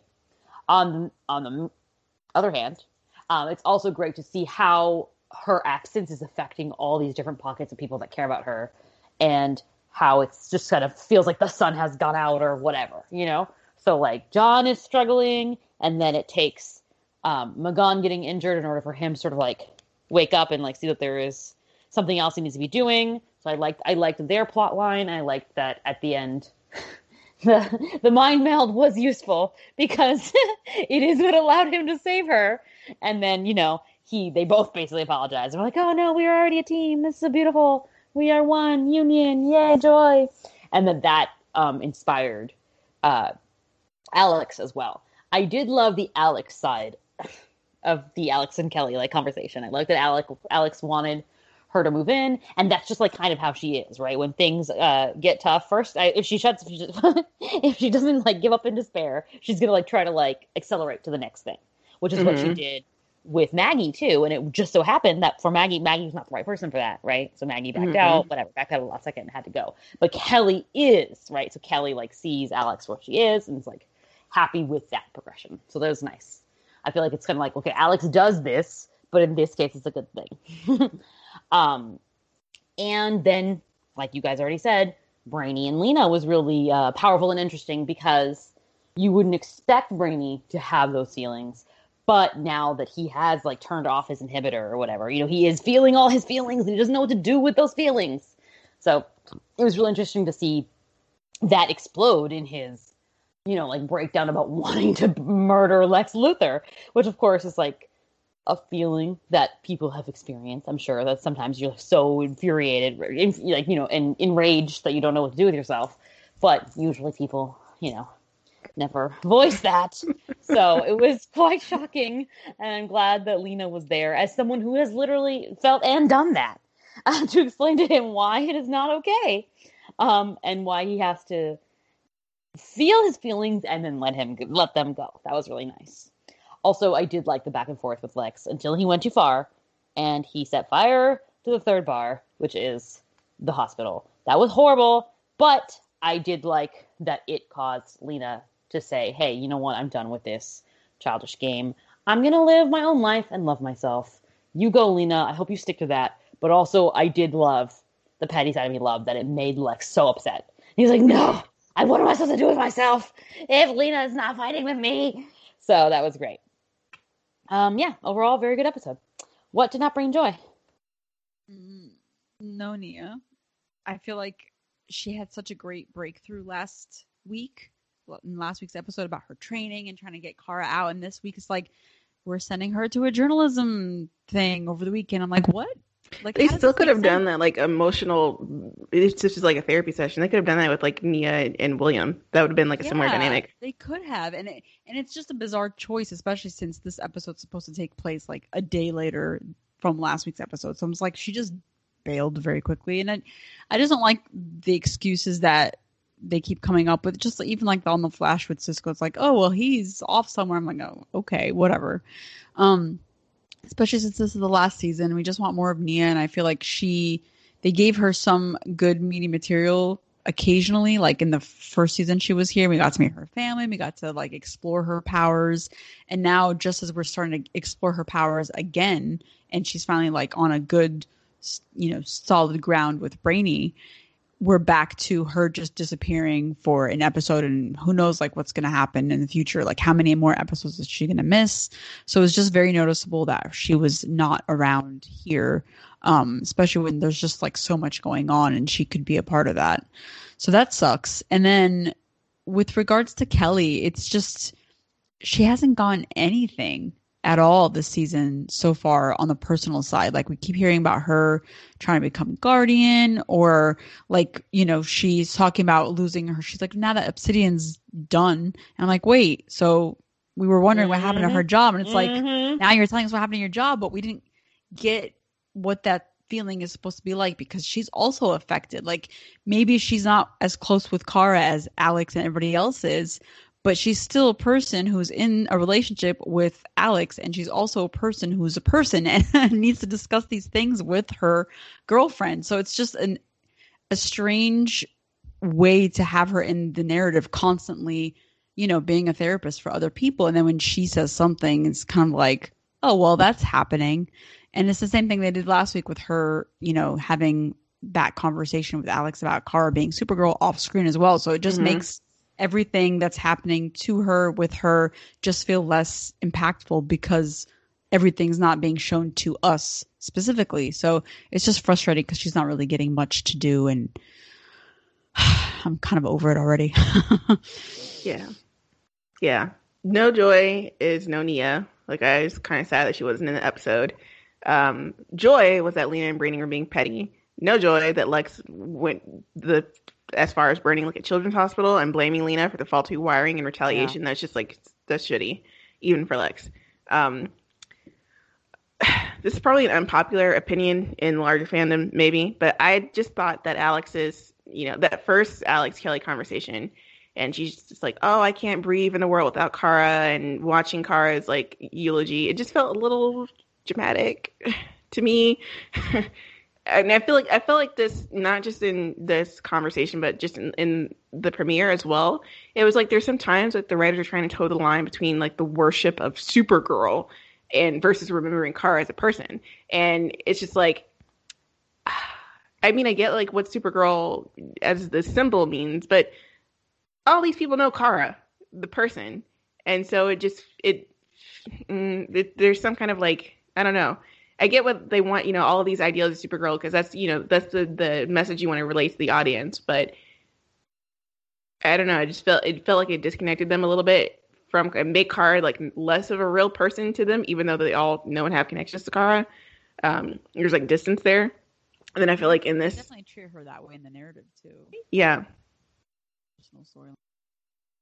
And I and I feel like um, in this particular instance, like Alex is just being, she's like doing like the most, and like you said, and it also goes back to like Kelly having to be like the sounding board for all of this, even though Kelly has a lot going on. So it's just like imbalance there. Um, but like Alex is like, I'm not gonna be able to live or breathe without Kara. I'm like, first of all, she's not dead. You know, she's in the Phantom Zone, and she's not a child. She's a grown woman, and she's Supergirl. So if you believe in Supergirl and you know believe in Kara's power and her strength, then you know why and then to have like that kind of like reaction, it just feels it feels you know understand like sisterly love and and you know obviously people kind of grieve and, and process in, in different ways, um, but I just you know I think with that and then the lack of focus on Kelly, it's just like you just seem very it seems very one sided. Um, so I I kind of wasn't feeling that conversation. Um, I think she should give Kara a little bit more credit that Kara can can handle herself until they're able to get her out. I definitely thought they were being uh, way too dramatic about Kara being in the uh, Phantom Zone and acting like it, it, was all over. Their one attempt had failed, and that was just the end of it. And I was like, clearly the Phantoms got out of the Phantom Zone, so there is a way out of the Phantom Zone. So why don't you guys just relax and figure it out? Like there was, I don't remember who it was. It was like, well, we're gonna find another way, and and and, and Alex was like, no, it's over now. And I was like, okay, I guess. But in terms of the Alex and Kelly scene, I didn't, I did not like that Kelly just randomly said in a one-off line, like, yes, when I lost, you know, when Obsidian happened, when everything happened in Obsidian, you know, I fell down and then I had to pick myself back up. And it was like, we did not see that at all. And also, Alex had no reaction to that. She did not care at all. Not to mention, she did not care that Kelly had like her fucking bandaged hands looking like she can't even touch her. And Kelly did not, and Alex did not even bother to be like, "Are you okay?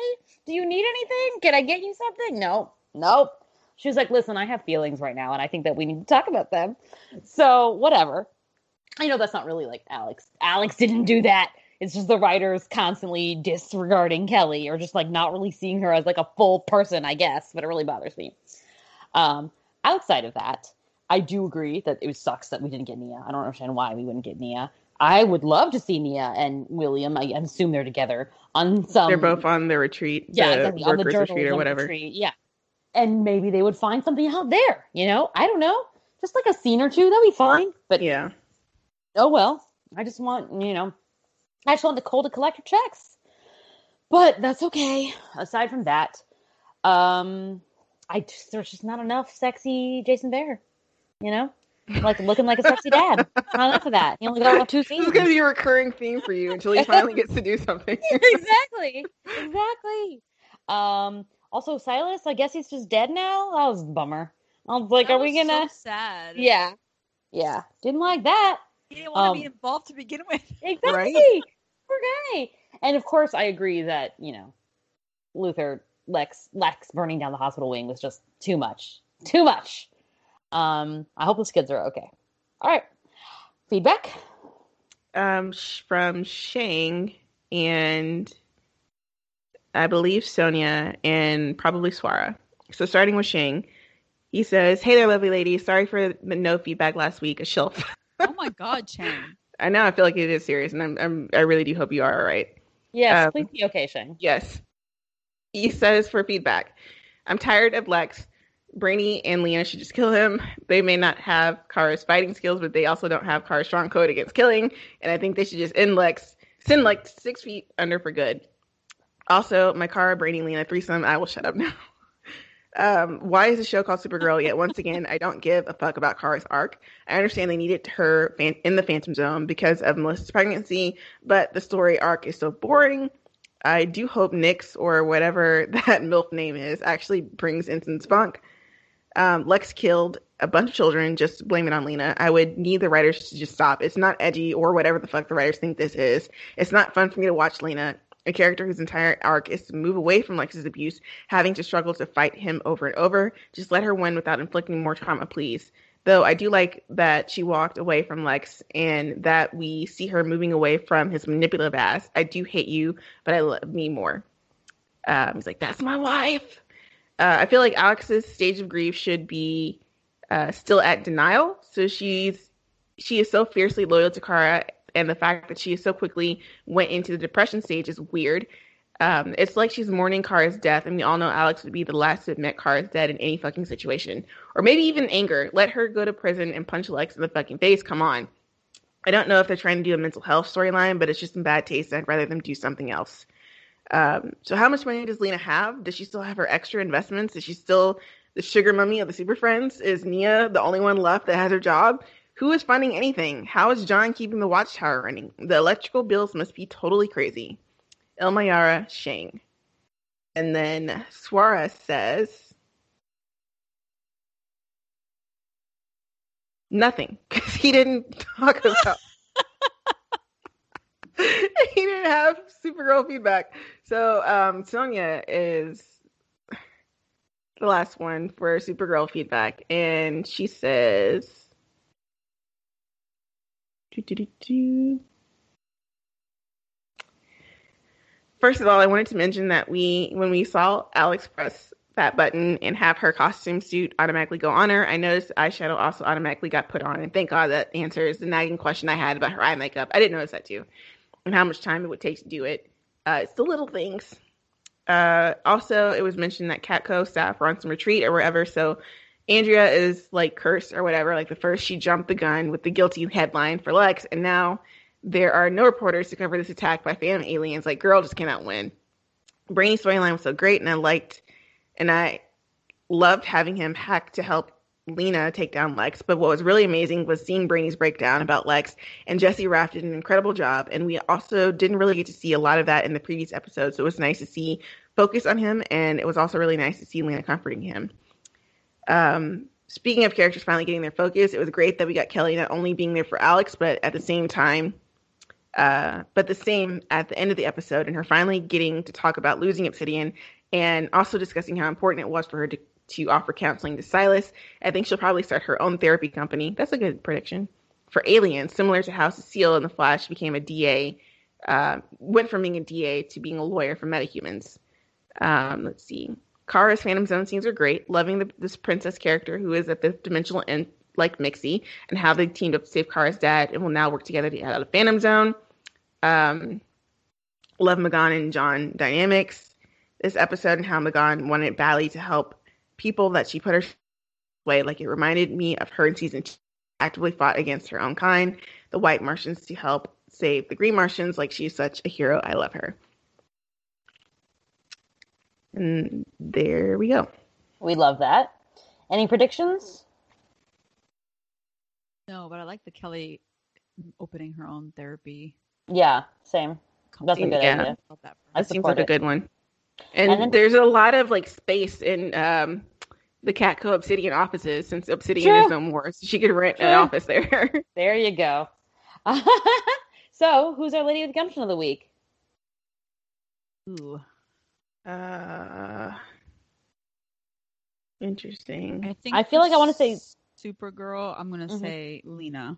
Okay, yeah, that's Yeah, what I was gonna say. yeah. I was gonna say Rena. Um, I forgot there were other options. Um, For Flash, I, I still have to give it to Frost for taking Yeah. accountability. Frost for Flash. Flash. Yeah. I don't really know that there's Painkiller had no women. a exactly. there was not for painkiller. Well, I mean, there's a I an mean, innocent grace. I guess. grace for saving herself.